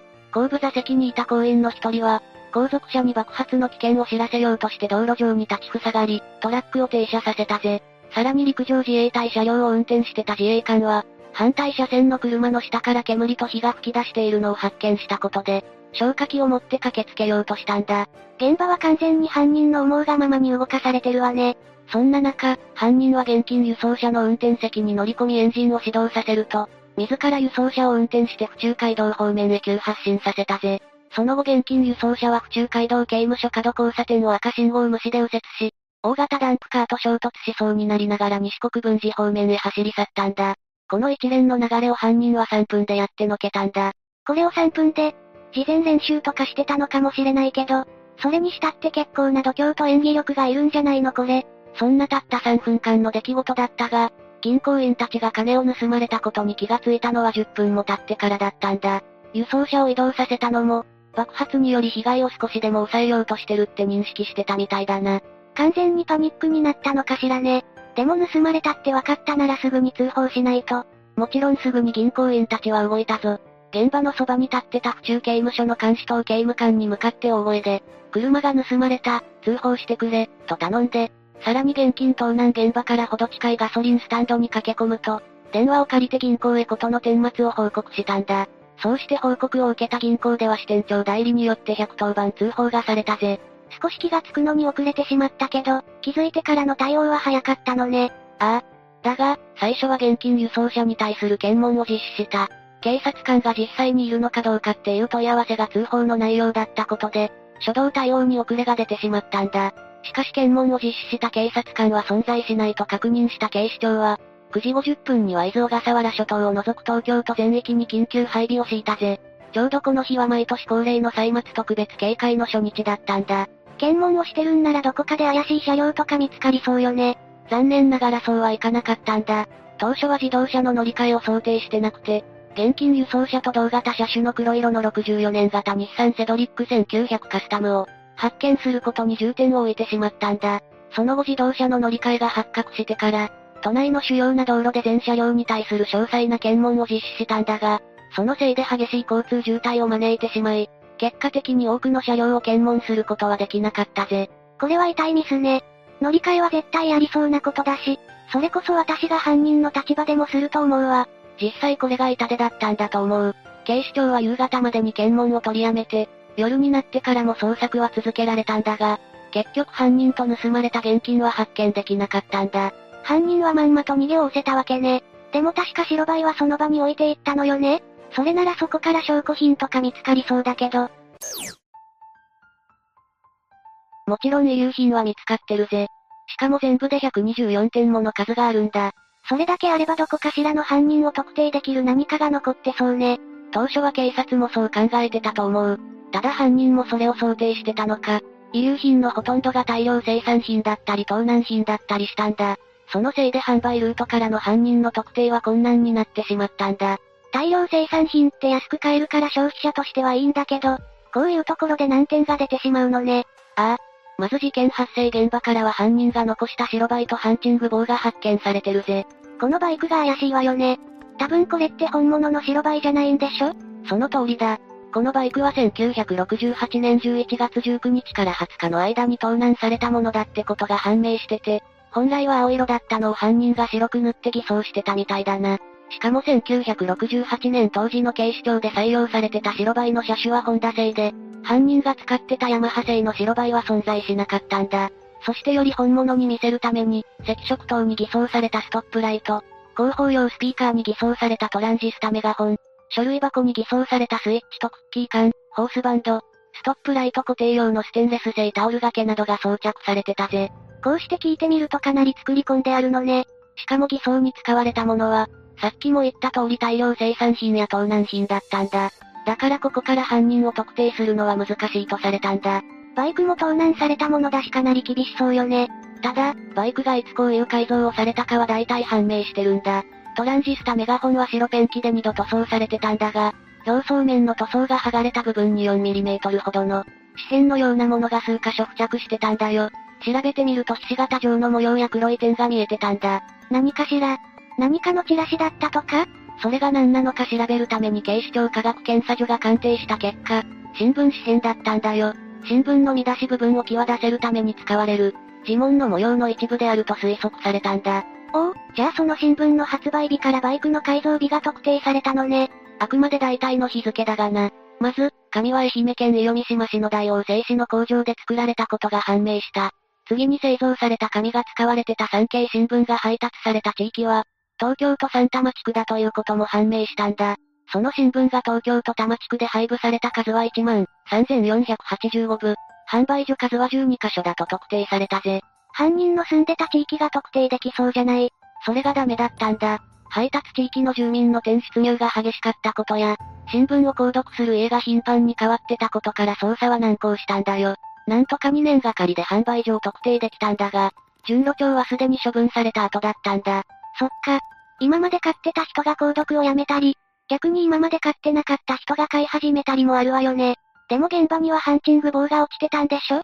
髪の毛とか汗とかが付着してれば DNA 鑑定できそうよ。残念ながらしょうもないミスで使えなくなってしまったんだ。この帽子は偽装白バイが事件現場まで引きずってきた。ボディカバーの中から発見されて、帽子に付着した汗を検出すれば、少なくとも実行犯の血液型を特定できたとされてたんだ。なんでそこに入ってたのかは謎だけど、重要そうな証拠じゃない？ところが遺留品の多さから楽観ムードだったのか、鑑定に出す前に刑事同士で交互に被ってたんだ。そのせいで鑑定不能になってしまったんだよ。ちょっとどういう神経してるの？なんで現場のものを勝手に触ってるのよ？それでこのハンチング棒は大阪市東成区の中央防止製だということが判明してて、どこの小売店で売られたのかも分かったんだが、誰に売られたのかまでは特定できなかったんだ。DNA 鑑定ができれば違ったかもしれないのに、警察の失態を擁護するわけじゃないが、ボディカバーの中から発見されたっていうのがどうも怪しく思うんだ。ここまで細かく偽装や演技をする犯人が、そんな露骨に怪しいものを残すか？もしかしたら捜査の格乱を狙って犯人がわざと残した遺留品かもしれないってこと？あくまで可能性の問題だがな。いずれにしても鑑定に出す前に遺留品をあれこれ触るのはいただけないな。そうよね。そういえば発煙筒とかはどうだったの？これも横浜市保土ヶ谷区の日本カーリット保土ヶ谷工場製が製造した、ハイフレイヤー5っていう発煙筒だって判明してるぜ。ただ、ガソリンスタンド等を中心に4190本が販売されてたんだ。つまり大量生産品だな。この発煙筒には NHK の、電波科学省は43年7月号の付録だったテレビ回路図が巻き付けてあったぜ。これも量産品だったのね。でもなんで回路図を巻き付けてたのかしら？後で詳しく話すんだが、実はこの回路図は脅迫文を作るために使われてるんだ。よくあるだろ？文字だけ切り張りして文章にするやつ。なるほどそれに使ってたのね。だけどますます謎じゃない？発煙筒は現場に残ってたんだし、そこからバレるかもって思うとさっさと燃やすなりして捨てると思うんだけど、実はなレイム、発煙筒には導線も巻き付けられてて、マグネットキャッチって呼ばれる建具部品を分解したものがひっつけてあったんだ。これはいわゆる磁石なんだが、鉄線と比較すると当時率が悪かったせいで、磁力が十分に働かず発煙筒は道路上に落下して残されたんだ。この磁石も現場の大平製作所が製造してて、43,240個が流通してたぜ。犯人としては発煙筒ごと持って行きたかったのかしら。やっぱりこの発煙筒も証拠になりうるし。ただ、こうやって発煙筒がその場に残ってしまうのも想定はしてたんだと思うんだ。わざわざ回路図を巻いてたのも捜査を撹乱するためじゃないかとも言われてるからな。遺留品にも謎が多いわね。そういえば検問に現金輸送車が引っかからなかったみたいだし、犯人はどこかで乗り換えてるのよねそこが次の現場かしら。ああ。東京都国分寺市西本町の国分寺史跡七重塔跡近くの、墓地入り口及び武蔵国分寺跡のくぬぎ林が第二現場とされてるな。現金輸送車はここに乗り捨てられてたんだ。ただ、現金輸送車の中には現金や現金を入れてた。ジュラルミンケースは残されてなかったぜ。犯人はジュラルミンケースごと持って逃げたのね。まあ3億円をわざわざそこで出す意味もないし当たり前かもだけど、この第二現場では事件当日の朝に濃紺のカローラが駐車してるのを、近隣の住人が目撃してるんだ。犯人は現金輸送車をここまで運転してきた後、現金の入ったジュラルミンケース3個を、あらかじめ用意してたカローラへ移し替えて逃走したと考えられてるぜ。このカローラが検問に引っかからなかったのが痛いわね。ジュラルミンケースを手持ちしてたら目立つから、犯人としては車を使いたかったんだろうし。ああ。多分どこかのタイミングでうまく検問を受けずに逃げたんだろうな。たらればだが、もっと早い段階で、乗り換えの可能性を視野に入れていれば変わったかもしれないな。犯人の手のひらの上で踊らされてる感じが腹立つわね。次に府中市境町、明星高校近くの空き地が第三現場と呼ばれてるな。犯行前に偽装白バイをカバーで覆って止めてるところを、近所の住人が目撃してるんだ。捜査本部によると犯人は銀行を出発した現金輸送車を、盗難車である緑色のカローラで追跡し、輸送ルートを確かめてから第三現場で、最初のカローラを乗り捨てたと推測されてるぜ。この現場からは緑色のカローラとレインコートが発見されてるぞ。さすがに下見はしてたのね。まずレインコートだが、これは濃紺色のものでカエル脱ぎした状態で第3現場に残されてたんだ。事件翌日にすぐ公開されたんだが、一般からの情報提供はほとんどなかったんだよ。このレインコートは事件の10年前に製造されたもので、製造した会社は1958年時点ですでに倒産してたんだ。それだと販売ルートの特定はさすがに無理そうね。最初は重要な遺留品じゃないって思われてたみたいなんだが、3年後に実は重要な遺留品だったことが判明したんだ。袖裏にアイロンをかけた跡があって、内襟にクリーニングのタグの跡を示す白い糸がついてたんだよ。どこかでレインコートをクリーニングしたっていう証拠が残ってたのね。でも3年も経った後だともう追跡調査は無理そうね。ああ。残念ながらこの遺留品は無駄になってしまった。そしてもう一つの遺留品であるカローラなんだが、11月30日から12月1日の間に盗難されたものだと判明してるぜ。発見時、このカローラはハンドアでワイパーは動いたまま、窓は開けっぱなしの状態だったんだ。捜査本部の推測によると、カローラの乗り捨てられた状態と偽装白バイの後部に、シートカバーを引っ掛けたまま走行してたことから、犯人には犯行を遂行するのに時間的余裕は、全くなかったんじゃないかってされてるな。下見したらすぐに実行って感じだったものね。カバーを引きずってたのも意図的じゃなくて偶然だったのかも。気づいた時にはもう直してる時間もなかったのかもしれないわね。その可能性があるな。次に最後の現場だが、東京都小金井市本町の団地敷地内の駐車場が第4現場と呼ばれてるんだ。第2現場で犯人が現金輸送車から乗り換えた。2番目のカローラが乗り捨てられてたのがここだぜ。事件発生から4ヶ月後の4月9日に発見されたんだが、乗り捨てられたカローラの車内に現金を抜き取った後の、空のジュラルミンケースが3個残されてた。一旦ここまで運んできてから中身を別の何かに移し替えたのね。それがそうとも言い切れないんだ。この2番目のカローラがどういうルートで移動してたかが分かってないから、また別のどこかに止めてそこで現金を移した可能性も捨てきれないぜ。そっか。団地みたいな人目の多い場所でやるのはちょっとリスキーよね。ただ、捜査によるとこの団地の駐車場からは、犯人が盗んだものと思われる盗難車両が他にも見つかってるんだ。他にも盗んでたの？プリンススカイライン 2000GT 日産ブルーバード、プリンススカイライン1500の3台だな。どの車も盗まれたシートカバーで覆われてたせいで発覚を免れてたんだ。1971年に工学者のぬか大和さんが警察の依頼で遺留品の鑑定を行ったんだが、2台のシートカバーの紐の結び方を比較した結果、それぞれの結び方が異なることから、ブルーバードを盗んだのも3億円事件の犯人だとすれば、3億円事件の犯人は複数犯であると結論付けてるぜ。それは私も少し考えたわ。一人でやるにはあまりにも手が込みすぎてるもの。どこかで少しでもミスをすれば破綻するような一発勝負の計画だし、複数犯っていうのは十分あり得るわね。他にも1968年11月9日に盗まれた、ホンダドリームっていうオートバイも発見されてるんだ。1968年当時、ホンダドリームは警察の白バイとして採用されてた車種だから、犯人はもともとこの盗難したオートバイを、偽装白バイに改造しようとしてたんじゃないかって推察されてるぜ。それならなんでこのバイクを使わなかったのかしら？実はオートバイの持ち主によると、この車体は減速時にノッキングを起こしやすい不具合があったらしいんだ。だから犯人は盗難後に試運転を行ったものの、エンジン系の不調に気づいたから別のバイクを入手して、偽装白バイに改造したんだとされてる。その証拠にこのバイクの盗難後の走行距離は 60km と短かったんだ。犯人にとって予想外の事態が起きたのね。でも結局偽装には成功してるし、やっぱりそれだけそっくりに見えるようにしてたのかしらね。他にもプリンススカイライン 2000GT の車内に競馬専門誌2部とスポーツ誌1部、府中の東京競馬場近くの喫茶店のマッチ、平和島協定のチラシが残されてたり、プリンススカイライン1500の車内から、女性もののイヤリングが発見されたりしてるんだ。どれも本来の車の持ち主には身に覚えのない品らしい。ということは犯人はギャンブルをやる傾向のある人間で、少なくともその車に女性を乗せたことがあるってことになるわね。それか複数犯の説で考えると犯人グループの中に、ギャンブル愛好家や女性メンバーがいたってことになるな。とはいえ犯人特定の証拠にはならなかったが、そういえばジュラルミンケースはあれに指紋とかはなかったのかしら残念ながらそういうのはなかったな。ただ、一つのケース内部に土が 1.5g 付着してたんだ。警視庁科学検査所の鑑定によると犯行現場から、4km 離れた国分寺市恋学母の雑木林の土壌に酷似してるらしい。さらに農林省林業試験場の鑑定だと第2現場の土壌に禁止してるっていう結果が出たんだ。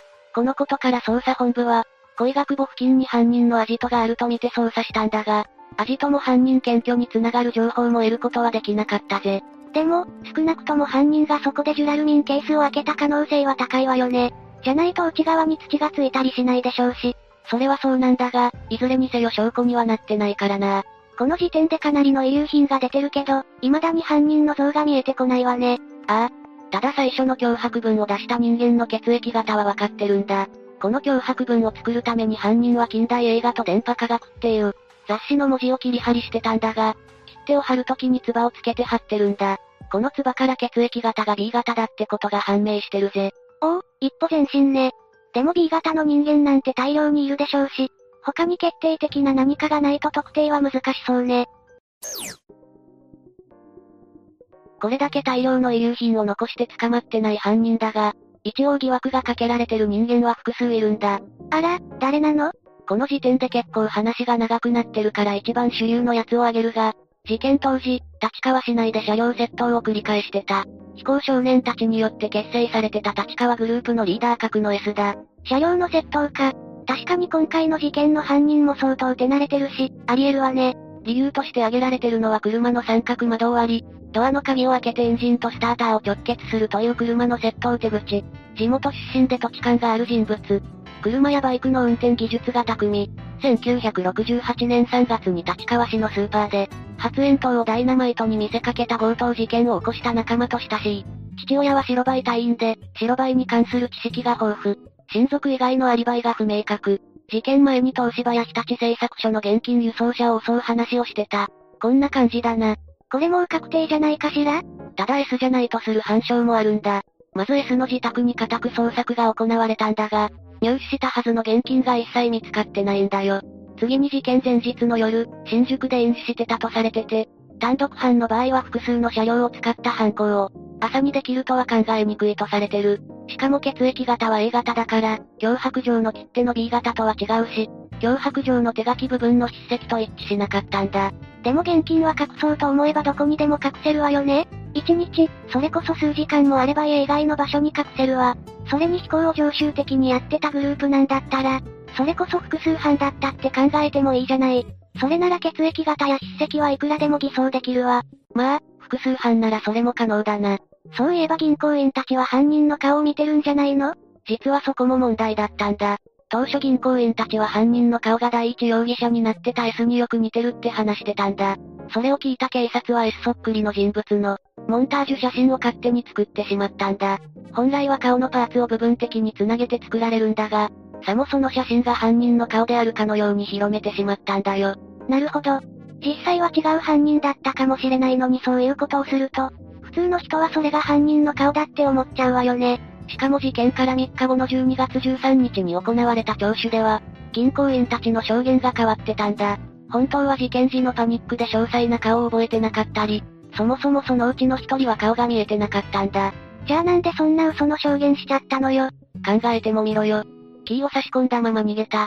通報が遅れたっていうミスを犯した責任感に加えて、犯人の顔も覚えていないってなったら精神的にも来るだろ。つまり重圧から証言に大きなバイアスがかかっていた可能性が挙げられてるんだ。ええ知らないなら正直に知らないって言わないと無駄足じゃないのよ。どうやら最初は4人同室で取り調べを受けたみたいだから、お互いの意見に流されやすい環境ができてたのも良くなかったみたいだな。ということは、今回はモンタージュ写真は信用できないわけね。でもさっきの根拠から考えるに S が一番怪しいと思うのよね。そもそも普段から悪いことしてるわけだし、別件で捕まえて洗えば何かわかりそうだけど、それがなレイム、残念なことに S は事件から5日後に亡くなってるんだ。え、事故とかかしら？いや、1968年12月15日に、父親が購入していた、生産仮で服毒自殺をしてるんだ。ただ、周りの人間は S は自殺するような人間ではないと口を揃えてるし、生産仮が包まれた新聞紙からは父親の指紋しか検出されてないんだよ。あれ、ちょっと待ってよ。それって本当に自殺なの？だってもし自殺なら新聞紙に指紋が残ってるはずよね自殺するためにわざわざ手袋とかして指紋を隠すとは思えないんだけど。今から私が言うことは少し失礼かもしれないが、なんとなく S の父親がおかしい気がするよな。もしかしたら S は自殺したんじゃなくて、自殺っていう形で処分されたんじゃないのか？父親は警察だったわよね。自分の息子がそういう犯罪をしてしまったから、自殺っていう形でけじめをつけさせようとしたとか、その可能性もゼロとは言い切れないな。でも、こういう考えはどうだ？父親が実は主犯格で、息子に現金を盗ませた後、容疑がかかったところで、自殺に見せかけて処分する。そうすれば秘密を知ってるのは自分だけになるよな。いや、ちょっと待ってよ。でも団地で見つかった盗難車からはいろんな遺留品が見つかってるわよ。もし S や父親にそういう趣味とかがあるなら、それも捜査線上に浮かんでくるはずじゃない。霊夢よ、相手はとにかく用意周到に準備してたやつだぞ。当然自分に容疑が向けられた時用の対策も練ってるはずだろ。わざと現場に自分とは無関係の遺留品を置いとけば、あとは勝手に警察が勘違いして捜査を進めてくれるよな。うーん。だとしてもリスキーすぎる気がするのよね確かに S の父親が何か怪しいのは確かなんだけども。まあ少しひどいことを言ったかもしれんが、実は事件の前後で盗難されたバイクや自動車、さらには現金輸送車の目撃情報があるんだ。それを事実だとするなら、実行犯は若年の男で間違いないと思うぜ。一応その S 以外にも容疑がかかってる人はいたのよね。そう考えると、結局誰が犯人なのか全然わからなくなってくるわ。八つ目、安倍元総理狙撃事件。安倍元総理狙撃事件とは、2022年7月8日に起きた、元内閣総理大臣安倍晋三氏が演説中に銃撃され死亡した事件だ。衆議院の自民党候補者の応援で、街頭演説中の安倍元総理当時67歳が、突然背後から銃で撃たれ、その後に死亡が確認されたんだ。このニュースが流れた時、安倍元総理のことを特に応援してたわけじゃないのに、悲しさと悔しさと怖さを感じたのを覚えているわ。日本のために働いていた方だからな。本人もさぞ無念だったと思うぜ。犯人は奈良県奈良市在住の無職の男はい当時41歳だ。襲撃後、その場で取り押さえられ身柄を拘束されている。Y は海上自衛隊に入隊経験があることが判明しており、以前から不満があった安倍元総理の殺害計画を立てていたことが判明。殺害に使用された銃も金属製の筒と木製の板や、ビニールテープで作った手製のものだった。手製の銃で人が殺せる恐怖っていうのを感じたわ。犯行時、騒ぐそぶりも見せずに、ただひょうひょうとしてたのが印象的だったわね。取り調べによると、特定の団体に恨みがあり、元総理がこの団体と近しい関係にあると思い狙った。母親がその団体にのめり込み多額の寄付をするなどして、家族がめちゃくちゃになった、と証言しているぜ。その特定の団体というのが統一協会で、ネットでは様々な憶測や陰謀論が飛び交う非常事態になっていたんだ。安倍元総理が死亡する結果となった、犯行動機がまさかの宗教団体絡みだったものね。そりゃ陰謀論とかも出てくるわ。総理大臣に就いたことのある人物が殺害されるのは戦後初のことで、日本国内は異例の事態だったぜ。テレビは報道番組に切り替え、現場の中継や事件現場で撮影された銃撃の瞬間を報じられ、安倍元総理の死亡が報道されると多くの人が深い悲しみに暮れていたな。どの番組見ても安倍元総理のニュースだったわね。ツイッターのトレンドに上がっていてたくさんの人が心配と不安を抱えていたわ。私が生きてきた中でもトップクラスに衝撃的でショックな事件だったぜ。今から、事件当日の経緯を詳しく追っていくぜ。時は遡り、2022年7月8日のことだ。この日、安倍元総理は奈良県ではなく、長野県に応援演説を行う予定だったが、諸事情で奈良県での応援演説を行うことになったんだ。へえ、もともとは長野に行く予定だったのね。そのことは公表してたの？この件は推薦団体のみに知らせていたが、奈良県の候補者のツイッターなどから事前に知れたようだぜ。その漏洩がなければって考えちゃダメよね。事件当日に安倍元総理は、奈良県で応援演説したのよねああ。当日午前11時10分頃、近鉄大和西大寺駅北口で候補者の演説が開始され、安倍元総理は午前11時19分頃に現場に到着。29分頃に応援演説を開始したぜ。安倍元総理は駅前のロータリーを背にする形で、聴衆に演説をしていたんだ。ガードレールに囲まれたゼブラゾーンに、数十センチの台に乗り上げて熱弁を振るっていたぜ。映像見たことあるけど、背後が結構警護が手薄だったのよね。ああ。背後は車道で、交通規制が行われていなかったんだ。その警護体制について多くの批判の声が上がっていたが、それは口述させてもらうぜ。了解よ。演説を開始してからわずか2分後の31分頃、Y は車道から安倍元総理の背後約5メートルまで接近、無言のまま手製の銃で一発目を発砲した。かなり至近距離まで迫っているわよね。確かこの時安倍元総理はまだ立っていたのよね。そうだぜ。爆裂音が響き渡り白煙が舞い、何が起きたのか誰もが理解できず戸惑う中、Y はさらに安倍元総理に近づき、後ろを振り返る安倍元総理に向かって2発目を発砲。その銃撃を受け、安倍元総理はその場に倒れ込んだんだ。2発目の銃弾が致命的になったのでしょうね。犯人はどうなったの？その後、Y はその場で取り押さえられたが、抵抗する素振りは一つも見せず、むしろ達成感に浸っているかのようだったんだ。安倍元総理が撃たれたこともショックだったけど、犯人の表情さにゾッとしたわ。その後安倍元総理はどうなったの？事件発生現場はパニック状態だったぜ。選挙スタッフは演説マイクで、医療関係者はいませんか？と助けを呼びかけ、駆けつけた看護師により、安倍元総理が心肺停止状態であることに気づき、必死で心臓マッサージを行っていた。現場近くのクリニックから医師が駆けつけ、AED で蘇生を試みるが、適応ではありません。と自動音声が流れ、完全に心肺停止状態だと確認されていたようだ。近くに医療関係者がいてくれてよかったけど、それでも助からなかったのは、もうすでに手遅れだったのかもしれないわね。当時対応した医師がかなり厳しい状態だと判断していたそうだ。その後、懸命な救護が続く中、救急車が到着。安倍元総理は救急車で運ばれ、ドクターヘリで、奈良県立医科大学附属病院高度救命救急センターへ搬送され、治療は病院の医療チームに引き継がれたぜ。かなり実力のある医療チームなのよね。だが治療は困難を極めていた。傷が心臓まで達していたんだ。約20リットルの輸血と、止血術、蘇生的開胸術など蘇生措置に手を尽くしたが、もはや手の施しようがなかったそうだ。心臓まで達してしまって相当失血してるようだし、助かったら奇跡レベルよね。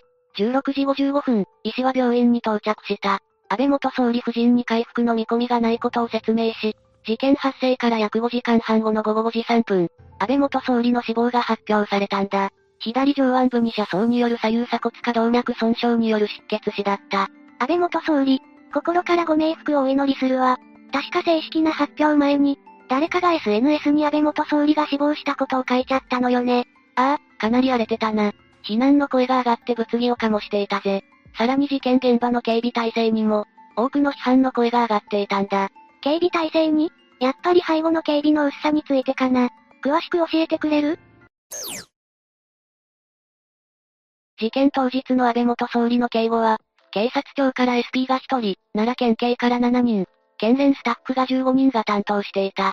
だが現場では安倍元総理の後ろは、交通規制もされずに車や自転車が行き交っていたし、警護の人たちも安倍元総理と同じ方向を向いていて、後ろ側は全く無警戒と言われても仕方ない体制だったんだ。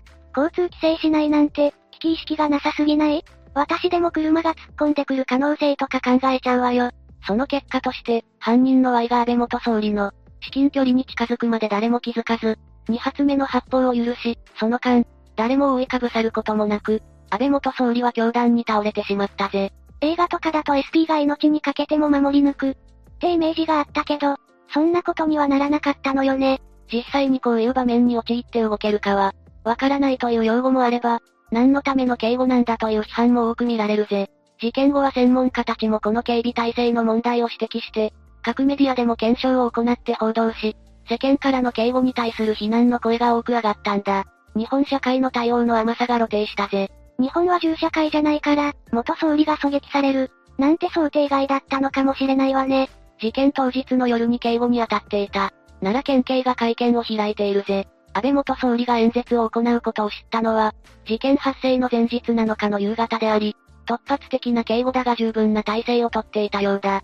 だが警視庁は、襲撃を未然に防げなかった。当時の警護についての検証結果をまとめ、25日に公表したぜ。その検証結果はどういう内容だったの？まずは最大の問題は安倍元総理の後方の警備が不十分で、容疑者の接近を許したことだと指摘しているぜ。演説の直前に配置が変更されたことにより、前方の警戒に注力を注いだが、それが情報共有がうまくされないまま、手薄になった後方を警戒する警察官を配置するなどの、指揮が取られなかったとのことだ。あの後方の警護のざるさは、前方の警戒に人員を割いた分が、補填されてなかったからなのね。さらに、奈良県警が作成した、警護警備計画書は過去のものを、安易に踏襲していると指摘し、後方の危険性が見失われ、十分な数の警察官が配置されず、指揮官の役割も明記されていないなど不備があったとしているぜ。ちゃんと情報が行き渡って、対応できる指揮官が適切な指揮を取っていたら、後方の警護に人員を回せていたのかな。今後は警護警備計画についての、基本事項などを定めた警護要則を約30年ぶりに改めて、警護警備計画をもとに、地元の警察がこの基準に従って、計画を作成できるようにした上で、警察庁が警護警備計画の報告を受け、修正点などを指摘できる仕組みを導入するとのことだ。ドローンの活用や防弾ガラスの設置など、新しい資機材も導入する方針みたいだぜ。うんうん、せっかくある技術を活かして警護や警備、防犯に活かしてほしいわね。次に警察の捜査についてだが、事件後すぐに奈良県警は捜査本部を設置し、Y の容疑を殺人に切り替えて捜査を開始したぜ。どんな捜査が行われたの？まずは証拠の確保だな。現場で押収した銃は手製のもので、金属製の筒2本を束ねて木製の板と、ビニールテープで固定された長さ約40センチの長銃だ。筒にはカプセルのようなものが入っていて、中には6発の弾丸を込めることができたんだ。そして一度の発砲で、6発の弾丸が飛び出す作りになっていたぜ。手製ショットガンって感じかしら？こういうものを自作できちゃうのって恐ろしいわね。事件当日午後5時頃、警察は奈良県奈良市大宮町の、Y の自宅マンションの家宅捜査を行ったぜ。犯行に使われた銃と同じものが5丁も見つかり、火薬の類も発見された。その他にもパソコンや周辺機器、ノートなどを押収して調べを進めたぜ。パソコン。ってことはネットで作り方を調べてたのかな？海上自衛隊の所属経験から、ある程度知っていた可能性はありそうだな。パソコンの検索履歴には武器の製造サイトが残っており、銃の作成に必要な火薬や薬莢など必要な部品を、ネットで購入していたことも明らかとなったんだ。また Y の車からは1メートル四方の板が数枚見つかっており、銃の試し撃ちに使われたものだと見られているぜ。押収した証拠や詳しい動機については現在も捜査中なんだ。ネットで作り方も分かって材料も変えるなんてちょっと怖いわね。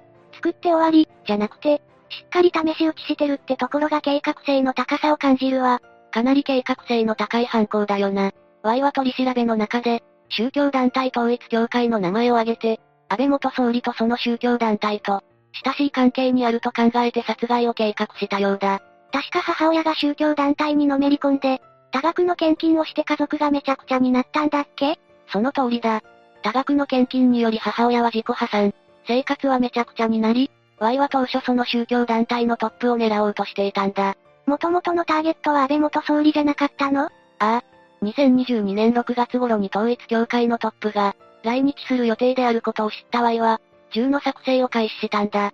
春頃には複数の銃を完成させ、山で試し撃ちをして精度を高めていったそうだ。だがコロナの影響を受け、団体トップの来日はなくなってしまい、Y の計画は断念することになった。Y の標的は、統一協会と親しい関係にあると感じていた。安倍元総理にターゲットを移し、ネットの情報から安倍元総理の行動を把握して、殺害の機会を伺っていたんだぜ。総理大臣をターゲットにするっていうのも、かなり難易度が高そうだけど、Y は実際に行動に移しているのよね。Y の行動力は凄まじいぜ。事件前日には安倍元総理の演説先である岡山県に行ったが、手荷物検査があり近づけなかったため断念。ネットで8日に奈良県で安倍元総理が応援演説をすることを知り、計画に移ったというぜ。すごく計画的で行動力のある犯人よね。どんな人物だったのかしら。犯人は岩1980年、建設会社の経営する、父親と母親の次男として誕生し、兄と妹の5人家族で育ったぜ。とても仲が良い兄弟だったそうだ。Y が4歳の頃に父親が急死してしまい、その後一家は母親の祖父宅に引っ越して、祖父に支援してもらいながら、5人で暮らしていたんだ。100坪は優に超える広い敷地のある、和風の豪邸で裕福な暮らしをしていた、と Y の兄の友人が語っているぜ。祖父がお金持ちだったのね。父親が亡くなったのは残念だけど、生活は順風満帆そうじゃない？だが祖父が亡くなり、母親が祖父の会社を引き継ぐ形で社長に就任し、祖父の自宅と経営していた、不動産のおよそ約5000万円を相続したぜ。しかしこれが、一家の悲劇につながってくるぜ。母親に相続されたのね。悲劇ってもしかして宗教団体関係？その通りだ。1998年頃に母親が宗教団体、世界平和統一家庭連合、いわゆる旧統一教会に入信したんだが、1999年3月に母親は、相続した自宅や所有する不動産を売却して、約1億円にも及ぶ大金を献金しているんだ。い、1億円？そんなに献金しちゃって、ちゃんとした生活遅れていたの？いや、このせいで、一家の生活は一気に困窮し苦しくなり、2002年に母親は自己破産するという結果になったんだ。自己破産するまで献金するとか狂信的なものを感じるわね。Y の生活にも影響が出ちゃうわよね。Y も県内でも有数の進学校へ通っていたが、大学進学を諦め、専門学校へ進学するも中退することになったぜ。その後は2002年8月から2005年8月の3年間、海上自衛隊の任期制自衛隊を務め、そこで重火器の取り扱い方法や、重火器の構造、火薬の知識などを身につけたと言われているんだ。金銭的な余裕ないと進学も難しいよね。海上自衛隊で働いているうちに詳しくなっていったのね。そんな中、大病を患い長年治療を続けていた兄が、母親の宗教狂いや生活苦に疲れ果てたのか、自殺してしまい、Y は兄の葬式で、遺体に覆いかぶさり大号泣するほど、相当のショックを受けていた。仲の良いお兄さんが大病を患ってるだけでも辛いのに、母親と生活苦が原因で自殺するなんて、Y にそんな辛い過去があったの？ひどい話だよな。実は海上自衛隊時代に、Y 自身も自殺未遂を起こした過去があるんだ。Y も自殺未遂を、苦しい思いをしながら生きてきたのね。その後、Y はどうしたの？海上自衛隊を辞めた後は、測量会社の派遣社員として働きながら、測量士保の資格やファイナンシャルプランナー、宅建など多くの資格を取っていたそうだ。いろんな資格を取っていたのね。有数の進学校に進むくらい頭が良かったんだろうし、真面目だったんだろうね。かなり真面目で勉強熱心だったみたいだぜ。2020年10月から京都府のプラスチック製品会社に、派遣社員として勤務、平日の週5で主にフォークリフト作業員として、働いていたそうだ。おとなしくて周囲とは積極的に関わらなかったが、仕事は無遅刻無欠席と真面目に勤務していたそうだ。だが徐々に上司に反発するような態度を取ることがあり、2022年1月には業者のトラック運転手と、トラブルを起こすなどの問題行動が、目立つようになっていたみたいだ。今まで溜まっていたストレスが爆発し始めてるのかな。2022年4月、Y は体調不良を理由に退職することを決め、有給休暇を消化し5月中旬に退職。そこからは安倍元総理の殺害の計画を進めていたんだぜ。確か宗教団体トップを狙ったけど、安倍元総理にターゲットを変えたのよね。なんでまた安倍元総理なの ?Y が安倍元総理に対して恨みを抱いたきっかけっていうのが、安倍元総理の祖父岸信介元首相が、統一教会創設者と関係が深いことからだと見られているぜ。え、それだけで？いや、Y は安倍元総理が2021年9月に、統一教会の友好団体である宇宙平和連合、UPF ジャパンが主催するイベントに、ビデオメッセージを送っていた事実があり、安倍元総理と統一教会のつながりを確信したんだ。なるほどね。ビデオメッセージを送るってことは、関係性はあるはずよね。これに対して世界平和統一協会家庭連合の協会の田中会長が会見で、Y の母親が政界員であることを認める一方、安倍元総理との関係性については、ビデオメッセージがあったことは事実と認めるものの、世界平和運動に賛意を表明しただけであり、会員として安倍元総理は登録されたこともなければ、顧問になったこともないと述べているぜ。ふむふむ。会員じゃないにしろ、関わり自体はあったんだし、実際のところはどうなんだろうね。SNS で自民党と統一協会はズブズブな関係なのでは？みたいなことを言われてたのよね。ああ、安倍元総理との関係を否定したものの、SNS では選挙における組織票についてなど、多くの疑問の声が上がり、今も話題となっているぜ。これからも話題になり続きそうよね。そういえば逮捕された Y って、今はどういう状態に置かれているの ?Y は逮捕された後、2022年7月25日から奈良地検によって、鑑定留置が実施されているぜ。鑑定留置？ああ。主に刑事責任の有無を判断することを目的にして、被告人の精神状態を、医師などの鑑定人に鑑定してもらうんだ。確か犯行当時の精神状態や、責任能力の有無で判決が大きく変わるのよね。そうだ。Y 氏の鑑定留置期限は延長を繰り返していたんだが、2022年12月20日に2023年1月10日までと決定されたぜ。もしかしたら、動画をお届けするときには、結果が出ているかもしれないな。一体どんな罪状でどんな判決になるのかしら。犯行当初は非難の声が相次ぎ、死刑を望む声も多く上がっていたが、Y の動機となる老いたちが明らかになると、一部では擁護する声も上がっているな。みんなは Y 氏の犯行についてどう思った？ぜひいろんな人の意見が聞いてみたいぜ。うーん、老いたちを考えると、擁護したくなる気持ちも少しだけわかるけど、それでも許されない最悪の犯罪だと思うわ。9つ目、八王子スーパー南平事件。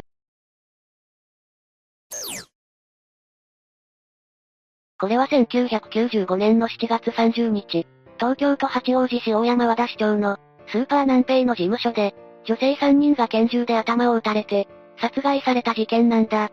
この殺人事件は、正式には、大和田町スーパー事務所内拳銃使用強盗殺人事件という。拳銃？ここは日本よ。でも、1995年に起きた事件なら、とっくに解決されているでしょう？解決どころか、犯人の動機も、不明な未解決事件なんだぜ。それは不気味ね。続けてちょうだい。先ほども言ったが、この事件の被害者は、パートの女性従業員と、アルバイト女子高生従業員の計3人だ。3人とも2階事務所内で、拳銃を持った何者かによって射殺されている。銃を向けられたら、男の人でも抵抗できないわ。女性なら3人いても無理よね。パート従業員女性には、額と頭頂部にそれぞれ1発の計2発。アルバイトの2人は、後頭部に1発ずつ撃たれて亡くなった。ひどすぎるわ。後頭部に撃たれたら、すぐに救急車が来ても、治療は間に合わないかもしれないわ。事件は21時15分から数分間の、出来事なのではないかとされていて、パート従業員女性の知人が迎えに来た、21時20分に発見され、撃たれてからすぐに絶命したと見られているぜ。犯人の動機がわからないと言っていたけど、お金目当てじゃないの？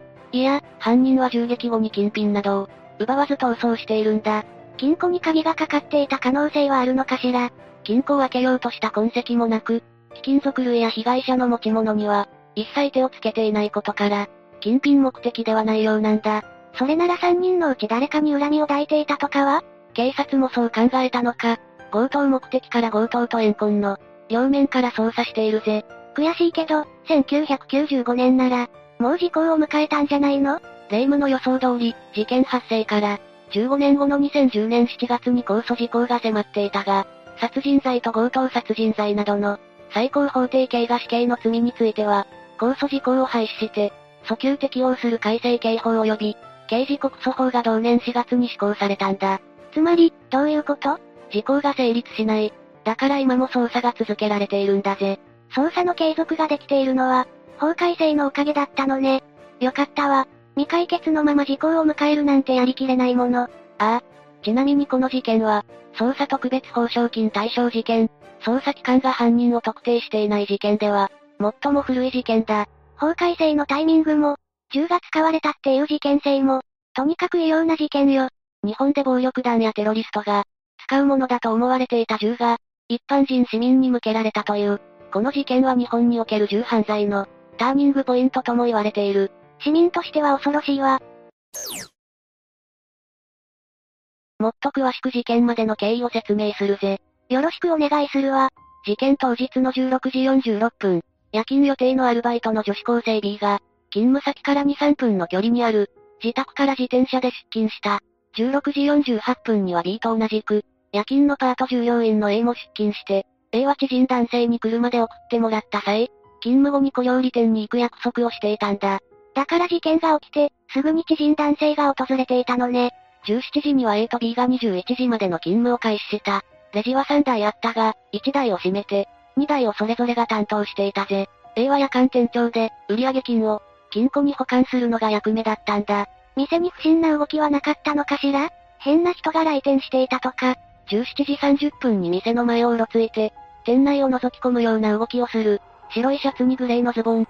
年齢は50代くらいの男がいたと買い物客が証言している。それだけで証拠にはならないけど、買い物客の記憶に残るってことは、相当不審な動きをしていたのね。そうだな。その1時間後、18時30分に男性従業員が、勤務を終えて退社していこう。店には A と B のみになった。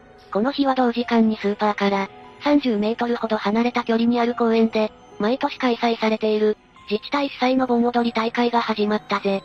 近くで盆踊り大会があったのなら、お店の近辺は、太鼓や人の掛け声で、騒がしかったでしょうね。鋭いな。このことが事件に繋がってくるんだぜ。18時50分、この日は非番だったアルバイトの C が、シフトの確認をするために自転車で来店した。非番だったのに、事件に巻き込まれてしまうことになるのね。シフトを確認したら帰ってもいいはずなんだが、B と勤務後に合流する約束をしていたため、閉店まで店に滞在することになっていたんだ。そういうことだったのね。そして閉店の1時間前である19時59分、その売上金を持って2階の事務所に行き、金庫の上に置いた。この時の B と C の様子はどうだったのかしら？目撃情報によると、レジを担当していた B の近くに C がいて、勤務が終わったら一緒にお祭りに行こう、と話していたらしい。つまり、この時 A は事務所に行っていて、店内で働いていたのは B だけだったということ？ああ。20時30分頃には C もいたが、この時あたりの様子を伺う、不審な男が目撃されている。男は20時45分にも、店前の路上から通り過ぎた白い乗用車の運転席から、店内を覗き込んでいる姿が目撃されていたぜ。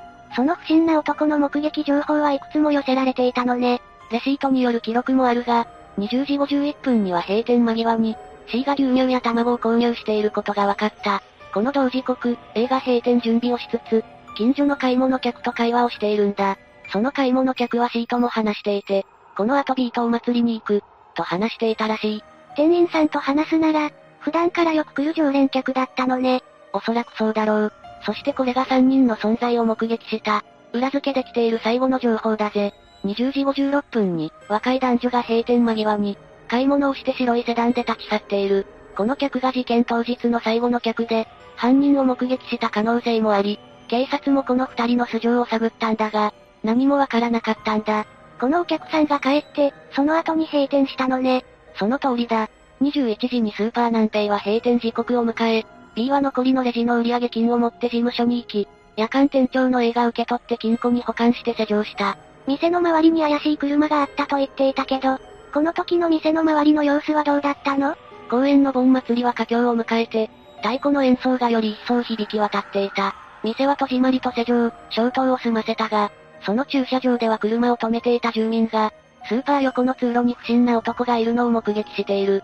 閉店を迎えたのに通路にいる男は怪しいわ。目撃者の車のライトが当たると、顔を伏せるようにしてその場を立ち去ったらしい。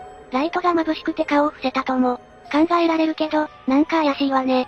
21時7分に盆祭りが終わり、近辺にはいつもの静けさが戻った。A は21時15分に、事務所から知人男性に、迎えに来てくれるよう電話をかけて、それとほぼ同時に事務所の、セキュリティシステムが稼働し、入り口が施錠されたぜ。ここまでは問題もなく、予定通り閉店作業が進んでいるわね。だが、21時17分にスーパーの近くの交差点で、高校生カップルがスーパーの方角から、火薬破裂音を数回聞いている。この音は、近所に住んでいる住民も数人聞いているんだ。銃声だったのかしら。このタイミングで誰か通報していれば、犯人が捕まったかもしれないわ。それは難しいかもだぜ。祭りの後だから、花火の音だとも、考えられるからな。そう言われたらその通りね。私でも聞き流すわ。日本で銃声が響くなんて誰も思わないわよ。この音の数分後、21時20分に、A の知人男性が約束通りスーパーに到着した。まだ外に出ていない A を待っており、事務所の方を見ると明かりがついていて、人の気配があったらしい。しかし、25分ほど待っていても、A は出てこなくて、A が先に、小料理屋に行っているのではないかと思って、店に確認をしたんだが A は来ておらず、不審に思ったという。もしかしたらまだ事務所で着替えているのかと。考えた知人男性は、他の女性がいるかもしれないため、店の女将を連れてスーパーに戻った。それでご遺体が発見されたの？そうだ。女将が先に事務所を訪ねて声をかけたが返事はなく、知人男性を連れて再度事務所に向かって、事務所の内部を確認したところ、銃で撃ち抜かれた3人を発見した。これで事件が発覚したのね。おかみと知人男性の気持ちを考えると胸が痛くなるわ。22時8分、現場近くの八王子駅前交番に駆け込み、駐在の警察官に知らせた。こうして事件が公になったんだぜ。当然、すぐに警察が捜査を始めたんでしょうけど、何か分かったことはあったのかしら ?3 人の殺害時の様子が分かった。A は体を縛られていなかったが、銃のグリップ部分で右の顔面を殴られており、その後、金庫の脇に突き飛ばされて、額と頭頂部に銃を押し付けられ、それぞれの位置に一発ずつ銃弾を撃ち込まれていたぜ。卑劣で残忍すぎるわ。女子高生二人はどうだったの？二人は粘着テープで口を塞がれて、うつ伏せでお互いの右手と左手を、縛られた状態だった。それで至近距離から後頭部に、一発ずつ撃たれて殺害されていたんだ。ひどいわね。A だけが殴られて2発撃たれているのは、A に恨みがあったからなのかしら。それはわからない。犯人が A に恨みがあったのか、または A が女子高生二人をかばったのかもしれない。確かに自分より年下の子がいたら、自分が守らなきゃって思うかも。捜査時の状況は、まず女将と知人男性が発見した際に、鍵が開いていたこと、A と B は制服から私服に着替えていて、帰る直前の犯行だったと推測されていること。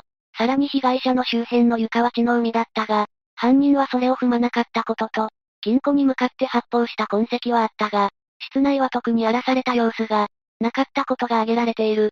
金品が目的じゃなさそうなのはわかるけど、犯人の動機はいまいちつかめないわね。何の目的でこんなことをしたのかしら。これまでの話をまとめると、強盗の線は薄れているが、可能性としてはゼロじゃないんだぜ。お金や金属を盗んでいないのよね強盗かもしれない根拠はあるの？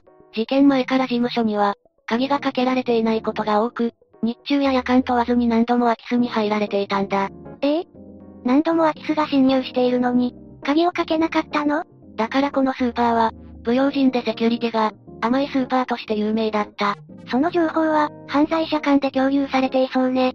しかも事務所への入り口が、外に出て駐車場を経由した外部の、階段のみだったのも、セキュリティが甘くなる要因だった。ということは、生身の現金を、外部の人間に見せながら、移動することになるわね。A は以前から防犯について不満を持っており、周囲の人間に愚痴を言うことがあったらしい。私でも言いたくなるわよ。危ないもの。でも、どうして犯人はお金を盗まなかったのかしら？金庫のダイヤルナンバーを割り出せなかった説がある。うーん、なんか今一つピンとこないな話を聞く限りだと、やっぱり怨恨説が、有力だと思ってしまうけどね。警察も被害者の周囲人物を洗っていて、怨恨説を視野に入れているしな。金庫内にあった500万ほどの、現金を盗もうとした形跡がなかったし、犯人の動線はほぼ入り口と金庫の一本のみで、机を開けた形跡もなく被害者の血だまりを一切踏んでいない。怨恨と思える点はどんなものが挙げられるの？夜間店長で金庫のナンバーを知っている。A に金庫を開けさせるのは簡単だ。だが、それをせずに殺害したのは、怨恨説を浮上させる要素になる。そして3人は脳幹を正確に撃ち抜かれていて、即死状態だった。こんなことをためらいもなくできる人間は少ない。ええ無慈悲で冷酷な犯行方法だわ。明確な殺意を感じるわね。他にも、事件の前に A はカッターナイフを、同封された脅迫状を送りつけられている。手紙にはこのままだと命はないぞと書かれていた。どうして A はそんなに恨まれてしまったの？?A は気性が荒くて、激しい性格だったようだ。飲食店に男性と訪れた際は、その男性を強い口調で罵倒している姿が目撃されている。また、以前から金銭を貢いでくれていた男性と揉めており、そういったことから周囲は、この事件は怨恨によるものだと考えているんだぜ。A が健全なお付き合いをしていなかったことが、この事件の原因になってしまったかもしれないのね。また、二人のアルバイトに関しては、激しく周囲と揉めた様子はなかったため、ただ巻き込まれてしまった可能性がある。そうだとしたら辛いわよ。しかも犯人は特定されていないんだもの。ああ。ただ、現場の状況から、プロファイリングは行われている。事務所内で犯人の靴跡は10個ほど、採取されていて、実行犯は、一人だと断定されているんだ。靴のサイズは26センチ、靴跡の付着物からは、微細な鉄粉と粘土、苔が検出されたぜ。鉄粉って、普段の生活で付着することはあるのかしら？これに関しては溶接の際に付着したものだと思われ、実行犯は溶接作業か鉄工所に勤務か、そこに出入りする人物である可能性が指摘されている。靴跡以外の物証はあるの？被害者の脳幹を正確に撃ち抜いていたことから、銃の扱いに詳しくて、なおかつ撃ち慣れていると推測された。犯行へのためらいもないなら、ヒットマンとか手慣れた人物である可能性があるわね。ああ。使用されたフィリピン製の、拳銃スカイアーズビンガム38口径は、性能が悪くて命中率の低い銃だったんだ。なのに正確に脳幹を撃ち抜くことができたなんて、犯人はかなり銃の知識があって、取り扱いに慣れている人物かもしれないわ。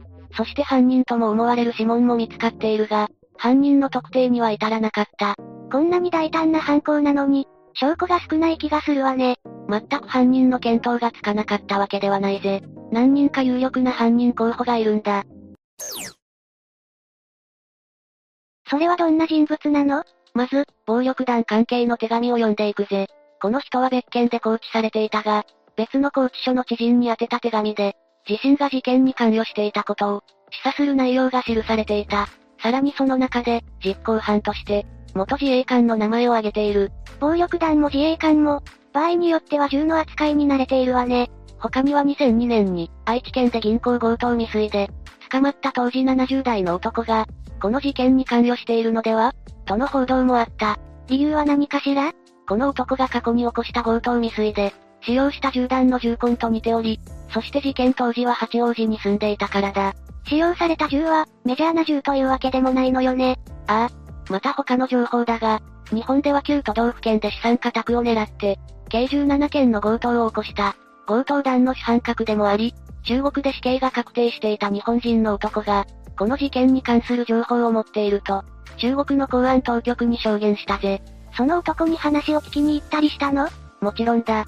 これを受けて日本の捜査局がこの男に面会したところ、日本で強盗団にいた際に、八王子の事件の詳細を中国人メンバーが、知っていたと証言したんだが、この男は2010年4月9日に処刑されたんだ。詳しく追及することはできなかったのね。処刑は犯人に繋がる手がかりを、吐いてからにして欲しかったわ。悪いことをしたから仕方ない。でも、この男が語っていた。中国人メンバーの素性を、突き止めることはできたぜ。その人物は福建省出身で、日本での不法滞在を理由に強制送還されていた。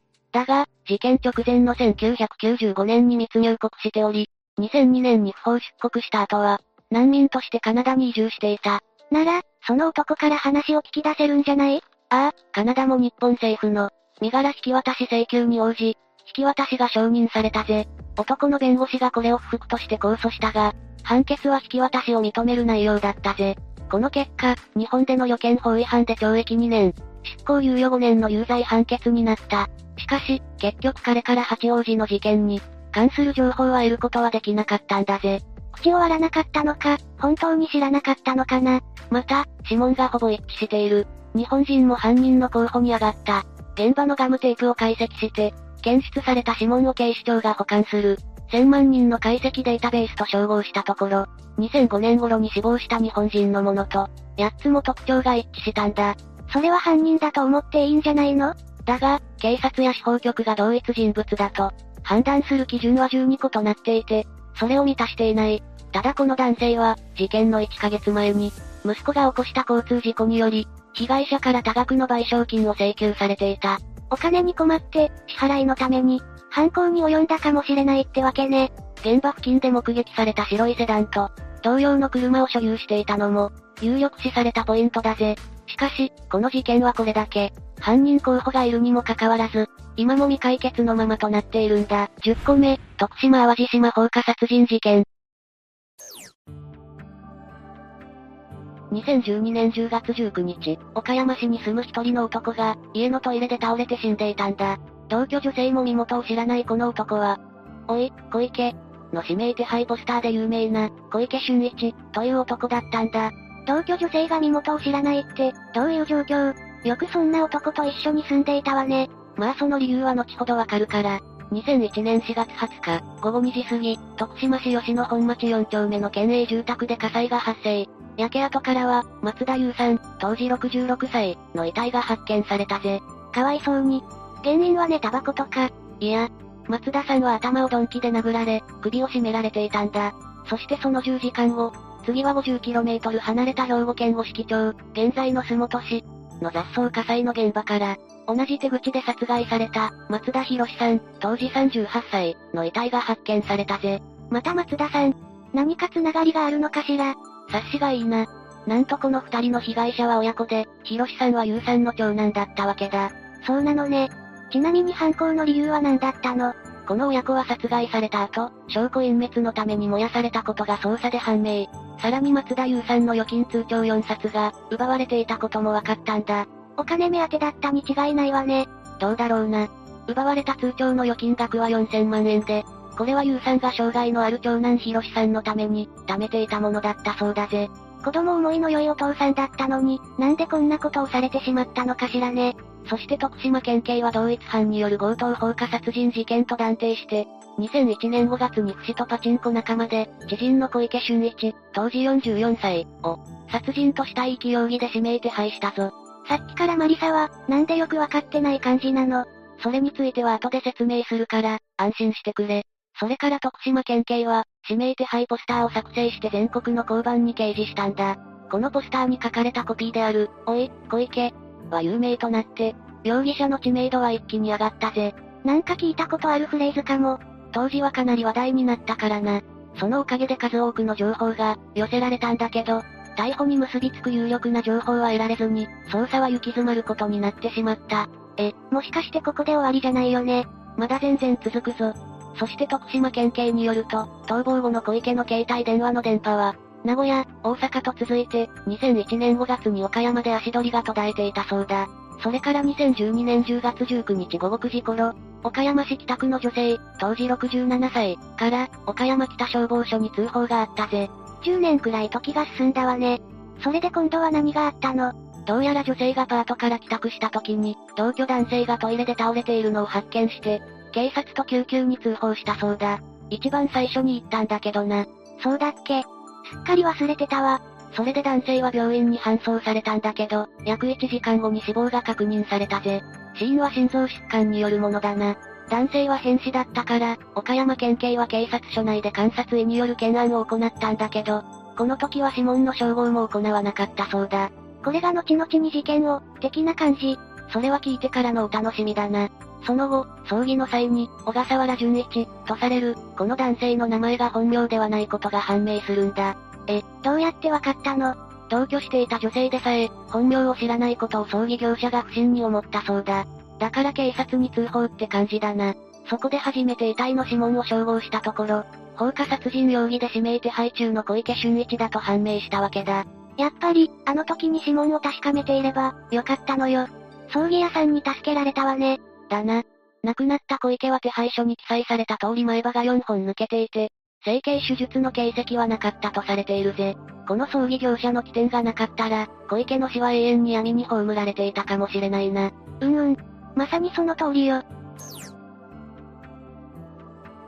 預金額4000万円の通帳を奪って逃げた小池だったんだけど、預金を下ろせてはいなかったそうだ。まあこういう場合、警察は口座を凍結するからそのせいかもしれないな。奪った意味がまるでないわね。だから金に困った小池は逃亡後に、岡山市内でチラシ配りの仕事をしていたらしいんだけど、当然、住む家がないから安ホテル暮らしをしていたそう。ここから一体この男は、どんな生活を送るのかしら。事件翌年の2002年頃、当時同居女性が働いていた岡山市の飲食店に、小池が客として何度か訪れるんだ。その後に女性は岡山駅前付近でチラシ配りをする小池を見かけて、自分から声をかけたそうだぞ。え、まさかの恋愛に発展パターン。そしてそれをきっかけに、二人は気軽に話をするようになったそうだ。そもそもこれって逃亡中だよね。犯人の心境が気になって仕方がないんだけど。確かに。どんな心境だったんだろうな。そして女性はホテル住まいをしているという小池に、もったいないから家へ来たら、と自宅に招いて、2005年頃から同居を始めているぜ。こんなことあるのね。ドラマみたい。それで同居後の小池は、仕事に就かなかったらしくて、月3万5千円ほどの家賃や生活費は、女性が負担していたそうだ。だから女性は早朝から夜まで、ホテルデパート出勤をしていたぞ。しかもまさかの日も？だな。それから小池は月2万円ほどの財布を任されて、食品買い出しや家の雑務を担当。食事は女性が作っていたっぽいな。連絡は女性が与えた携帯電話で、取り合っていたみたいだ。甘やかしすぎじゃない？後バレることを恐れたからだろうけど、実は小池、同居女性に名前を教えていなかったんだぜ。だから同居女性が勝手に、小笠原淳一、と名付けたそうで、小池についての印象は、ごく普通の優しい男性だった、と話しているぞ。気にならなかったのかな？私なら気になるけど、それで事件の後、女性は小池容疑者や今回の事件のことは、知らなかったと供述していたんだけど、約5年前に巡回連絡で訪れた警察官に、一人暮らし、と、なぜか小池の存在を隠すような虚偽の説明をしているんだ。絶対何か知ってるでしょ。かなり怪しいわね。だからこの女性の存在がなければ、小池はもっと早くに警察に見つかっていたかもしれないな。ちなみに女性が小池の素性に、本当に気づいていなかったかどうかは、情報が見当たらないため不明となっているぜ。ちなみにこの女性は捕まったりしなかったの。かくまってる的な感じでさ。捕まってはないな。本当に知らなかったっぽいから。そして二人が住んでいたマンションは、岡山市中心部の繁華街の一角にあって、間取りは約6から8畳のワンルーム。家賃は3万5千円。歩いて数分のところには交番があって、なんとその先には岡山県警本部があるという立地になっているぜ。よくそんなところに住めたわね。普通バレるでしょ。しかもこの人目の多いエリアで、小池はスーツ姿やニット帽にメガネ姿などで、堂々と歩いていたそうだぞ。相当見つからない自信があったのかしら。同じマンションに住む男性によると、週1回ほど小池を見かけていたらしくてな。その印象は、単発で目はつり上がり、頬がこけていた。ポスターの写真とは全く似ていなかった、と話していたぜ。小池はマスクや帽子などで、顔を隠すようなことはなく、挨拶を交わす程度だったという。整形でもしたの？あ、でもさっき整形の形跡はないって言ってたもんね。うん。別の近隣住民も、よくコンビニのレジ袋を下げている小池容疑者を見かけた。手配写真とは全くの別人で、色白で痩せていたし顔もシワだらけ。手配写真よりも随分老けて見えた、と証言。自然と顔が変わったってこと？そんなことある？また、小池が通っていた喫茶店の店主は、3、4年前に月に1から2回、一人で昼に来て日替わりランチを注文していた。ランチ時は100人以上のサラリーマンが来店するが、スーツ姿で来ていた小池容疑者は、周囲に溶け込んでいた、と語っていたぜ。この人って割と近隣には認知されてるのね。だな。この店主に関しては、小池がたまたま亡くなった義理の弟に似ていたから覚えていたらしい。それから近くの配送用の男性は、10回ほどマンションに荷物を届けたが、受け取りはほとんど小池だったと言っていたな。ひもめ、小池は色白で部屋の中でもニット帽をかぶって、メガネをかけていたそうで、いつも昼間にいるので仕事をしていないと思っていたと話してくれたぞ。ちなみに小池は受け取り人欄に、小笠原、と書いていたそう。勝手に付けられた名前を採用していたとは。一方、徳島県警は加齢による人相の変化を予測して、52歳になった小池容疑者の似顔絵を12パターンも作成して公開。だけど証言によると、この12パターンのどれにも似ていなかったとのことだ。せっかくここまでしたのにね、残念。それもそのはずで、実際の小池は実年齢よりもはるかに老化していたからな。せっかくの指名手配写真が、役に立たなかったという結果になってしまったわけだ。警察の予想を上回る老け込み具合って、相当なものね。うん。おい、小池、のコピーは秀逸で有名になったのは良かったものの、逆にそれが小池のイメージを固定してしまったから、悪い結果を招いたな。確かに、警察は悔しかっただろうな。だろうな。もしかしたら逃亡生活の手助けをしてしまった可能性があるということで、その点に関しては非常に残念だった。小池本人を見ても、誰もあのポスターの容疑者だとは思わなかったんだから。確かに。でも予想できなかったんでしょ。だな。他にも手配書の改良を続けて、携帯の待ち受け画像として配布したり、Yahoo Japan にバナー広告を出したり、リーゼント刑事、こと秋山警部が、テレビ番組に積極的に出演したりと、あらゆる手段を尽くして、情報提供を呼びかけてたんだぜ。かなり気合入ってるわね。まあ当然か。実際に多くの情報が寄せられたんだけど、結末はなんとも虚しいものになってしまった。そして小池の死亡を受けて、2012年10月中には、ほぼ全ての手配書が撤去されたんだ。え、待って。なんか終わり的な雰囲気出てるけど、まさかこれで終わりじゃないよね。12月5日に被疑者死亡のまま書類送検されて、12月12日に被疑者死亡で不起訴処分で、事件の真相は、今でも不明のままとなっているぞ。逃げ切られちゃったか。それから被疑者が死亡して発見されたことによって、もちろん捜査特別報奨金は支払われなかったぜ。でも通報してくれた葬儀業者には、感謝状が送られていたな。感謝状だけ。もっとなんかしてあげればいいのに。それは私も思うぞ。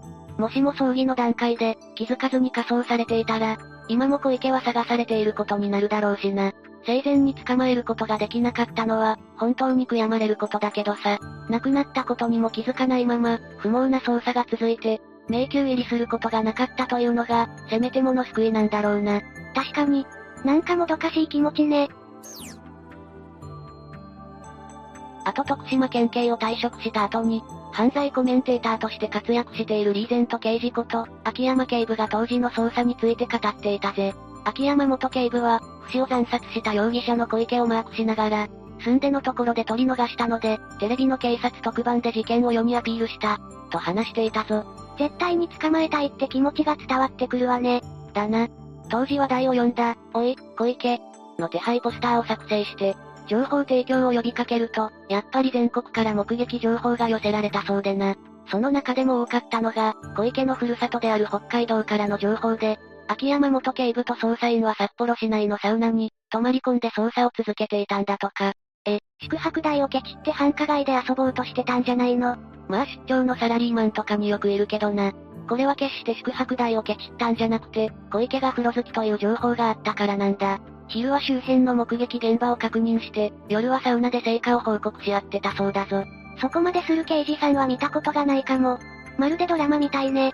それである時、秋山元警部がサウナの休憩所にいると、小指のない男が近づいてきたそうで、因縁でもつけられるのかと身構えるんだ。あれ、これもしかして別の事件に発展しちゃうパターン。するとその男は、秋山さんの捜査に協力していますよ、と口にしたんだ。普通に良い人だった話を聞いてみると、どうやらその男は地元のヤクザで、テレビで見た秋山元警部の捜査に共鳴して、子分と共に小池を探しているとのことだったんだぜ。いやー、その道の人をも共感させる熱意は凄すぎるわ。だけどその後に部下から小池の死亡が報告されて、10年以上も追いかけた小池を逮捕できなかった。その時のことは忘れもしない、と締めくくっていたな。これは相当悔しかったでしょうね。でもその熱意には感動したかも。真相はわからないままとなってしまったけど、証言では小池は年齢よりかなり老け込んで、見えていたことがわかっていた。ここが謎なんだよね専門家が言うには、逃亡生活というのは、ものすごいストレスがかかるらしいぜ。だから堂々と生活しているように見えても、常にストレスが体を蝕んでいたのかも。老け込むほどのストレスって、どんな感じなんだろ。想像したくもないわね。あと、ストレスが心臓に悪いっていうのは、医学的にも証明されているんだぜ。そのせいか、小池は52歳という若さで、心臓疾患で亡くなっているからな。そう考えると、その線も的外れではないのかも。人間の体の全てが解明されてるわけじゃないからな。私はその考えに賛成してるぜ。それよりどうだった？日本の未解決事件。まさか日本にもあるとは、思わなかったから驚いたわ。やっぱり未解決事件は、考えさせられるものがあるわね。うん。あと何より被害者が報われないよな。やっぱり事件をちゃんと解決して、犯人には罪を償ってもらいたいもんだぜ。そうね。この話を聞いて、私も何かできることがあればどんどん貢献していきたいと思わされたわ。良い心掛けだな。私もできる範囲のことは、なるべくやっていきたいと思ってる。まあ未然に防ぐことが理想だけどな。うんうん。だから私、警察になろうと思うんだけど。多分だけど、貢献の仕方を間違えてると思う。というわけで徳島淡路不司放火殺人事件について紹介したぜ。それでは、次回もゆっくりしていってね。